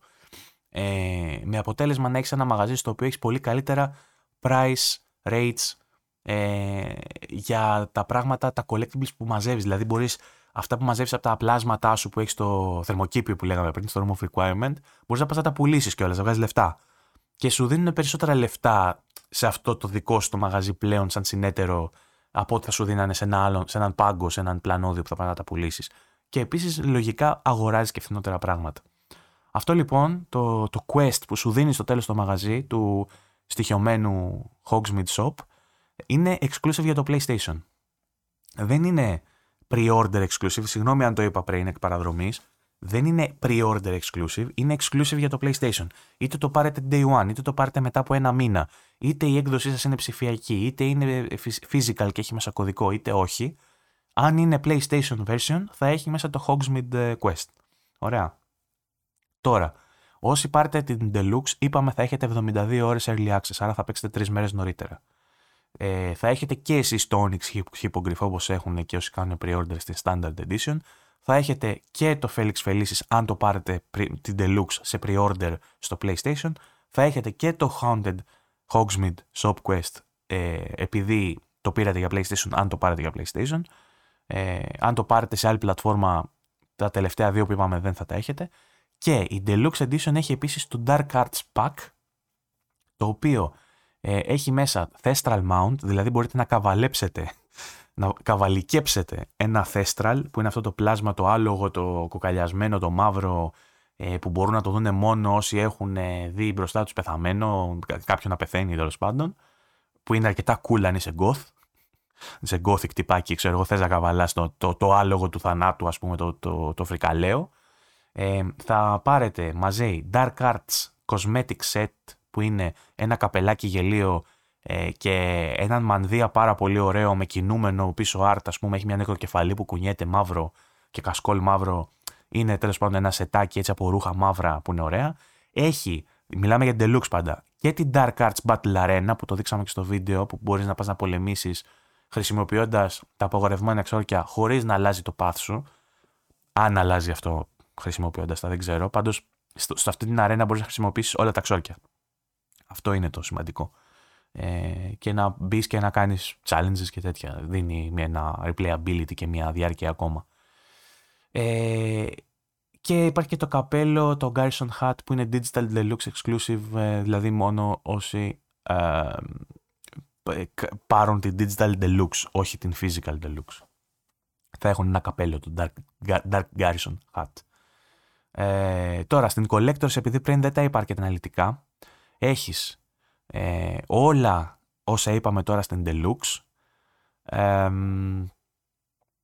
συν Life Size Floating Ancient Magic Wand ωραία, αυτό με το βιβλίο και το ραβδί που είπαμε που ύπτατε Steel Case που έχει το, το, το σήμα του Hogwarts απ' έξω Kelpie Robe που είναι μία ρόμπα ξεκούμποτη, όχι ε, είναι ένας μανδύας που έχει από πίσω Kelpie το Kelpie αν δεν κάνω λάθος, είναι αυτό το φίκι, δεν θυμάμαι πώς λέγεται αυτό το φίκι στα ελληνικά στο βιβλίο, που είχε φάει ο Χάρης στο Goblet of Fire και έβγαλε τα λέπια. Είναι αυτό το φίκι. Οπότε είναι ένας πράσινος μανδύας με κάτι φίκια πίσω που κουνιούνται. Η, η ομοιότητα λοιπόν με το άλλο το cosmetic set είναι ότι έχεις κινούμενη εικόνα στο μανδύα πάνω, ας πούμε. Είναι ένα ρούχο μαγεμένο. Ε, και φυσικά για όσους πάρουν την Deluxe στο PlayStation έχουν και το Felix Felicis και το Haunted Hogsmeade Shop.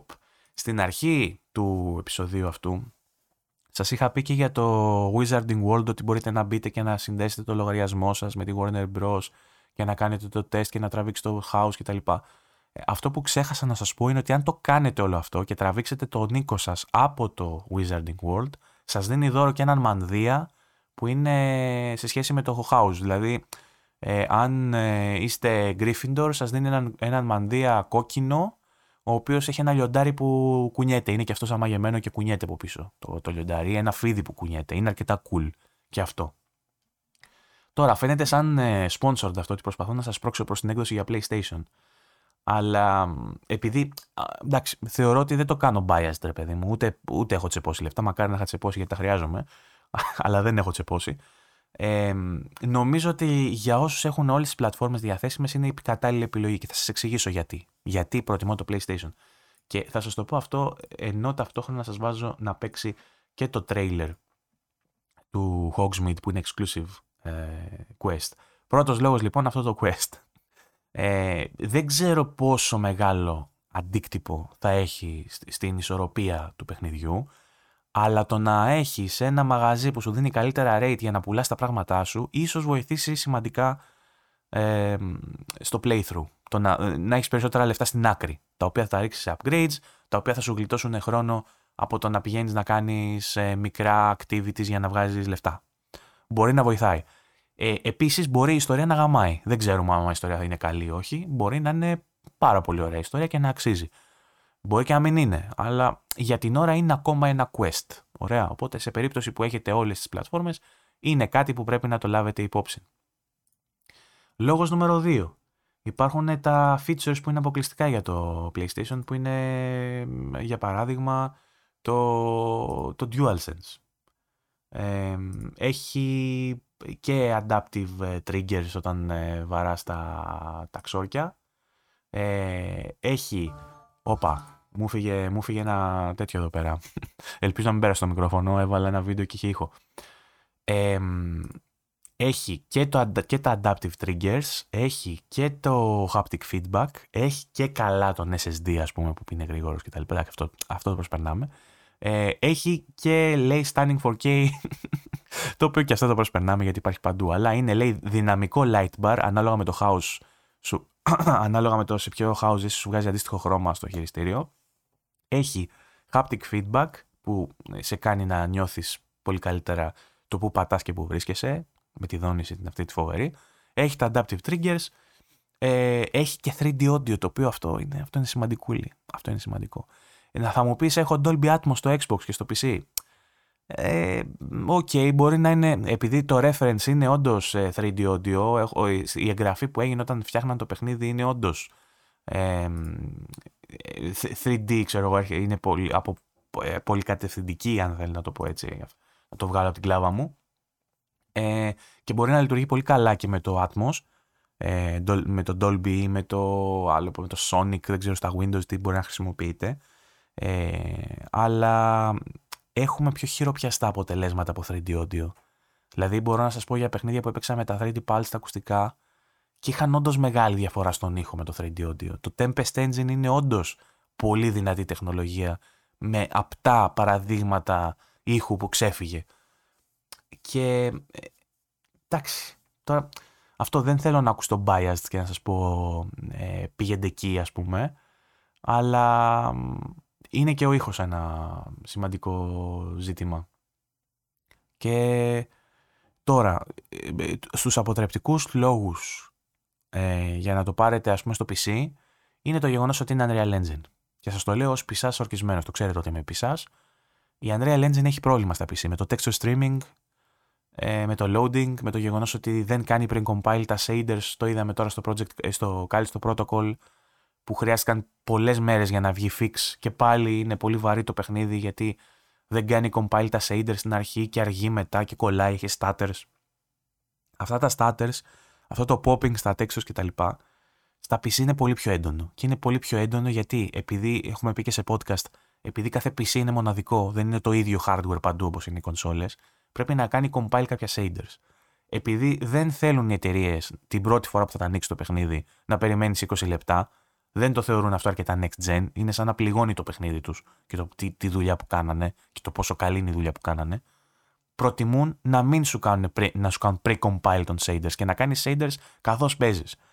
Και αυτό φέρνει δυστυχώς στα παιχνίδια Unreal Engine που τρέχουν στο PC αυτά τα stutters, αυτό το popping, αυτό το χαμηλό LOD, παρότι παίζεις σε SSD που είναι μερικές φορές πολύ πιο γρήγορος από τους SSD που βρίσκεις στις κονσόλες. Υπάρχουν bus διάβλοι στα, στα PC που ξεπερνάνε τις ε, ονομαστικές ταχύτητες ας πούμε του, ε, του PlayStation και του Xbox. Το PlayStation να θυμίσω ότι δεν είναι ο ίδιος SSD που είναι τόσο ε, φοβερός, είναι ο controller του SSD που κάνει τη φοβερή δουλειά. Δεν είναι αυστηρά οι ταχύτητες του διάβλου, είναι η τεχνολογία πίσω από αυτό. Το γεγονός λοιπόν ότι στις κονσόλες θα έχετε pre-compiled αυτούς τους shaders νομίζω ότι οριακά θα κάνει καλύτερη την εμπειρία τουλάχιστον στο λανσάρισμα μέχρι να στρώσει το παιχνίδι στο PC. Πιστεύω ότι θα έχουμε καλύτερη απόδοση στις κονσόλες και ότι στα PC θα στρώσει σιγά σιγά. Και σίγουρα όταν θα στρώσει θα το ξαναγοράσω και στο PC να το παίξω και εκεί.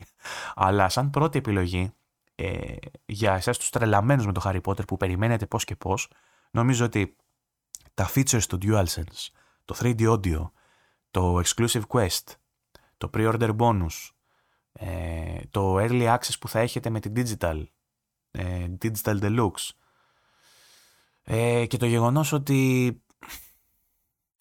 αν θέλετε να το παίξεις νωρίς δεν μπορώ να πω να, να βάλω στην εξίσωση για παράδειγμα ότι έχεις Switch, περίμενα να το παίξεις στο Switch, ούτε καν. Ε, οι άλλες δύο κονσόλες παλιότερες θα αργήσουν να το πάρουν έτσι κι αλλιώς. Οπότε τι μα μένουν, PlayStation 5, Series X και PC. Ε, μεταξύ του PlayStation και του Xbox υπάρχουν αυτά τα pre-order bonus και αυτά τα features στο PlayStation που το κάνουν να έχει το προτέρημα. Και μεταξύ PlayStation 5 και PC, επειδή το PC προβλέπω ότι θα έχει ένα rocky start, ότι θα βγει και θα έχει προβλήματα τεχνικού, τεχνικής φύσεως, ε, θα προτιμούσα PlayStation. Επίσης κάτι τελικό, όλα τα trailers που έχουν δείξει ε, τρέχουν σε dev kit του PlayStation 5. Που σημαίνει ότι ήταν leading platform το PlayStation 5. Το παιχνίδι το φτιάξανε σε PlayStation 5. Ε, κάτι που ε, εντάξει μας, μας προδιαθέτει ότι θα είναι optimal version ρε παιδί μου. Αν υπάρχουν αστάθειες και αν υπάρχουν προβλήματα θα είναι μάλλον στις άλλες εκδόσεις χωρίς βέβαια να αποκλείονται και οι εκπλήξεις έτσι. Πολλές φορές παιχνίδια που έχουν leading platform, το PC, ας πούμε, βγαίνουν στις κονσόλες και μπορεί στην αρχή να είναι καλύτερα ή το ανάποδο, να έχουν leading platform τις κονσόλες και να βγαίνει σωστό στο PC και στις κονσόλες να έχει drops. Δεν ξέρουμε. Τέλος πάντων. Ε, λοιπόν, τι άλλο έχουμε αφήσει; Τι μπορεί να μην έχω; Ε, πολλοί ρωτάνε αν θα έχει online και αυτό το βλέπω πολύ. Δεν θα έχει online έτσι. Το έχουμε ξεκαθαρίσει ότι θα είναι single player και καλύτερα, να σας πω την αλήθεια ε, για μένα.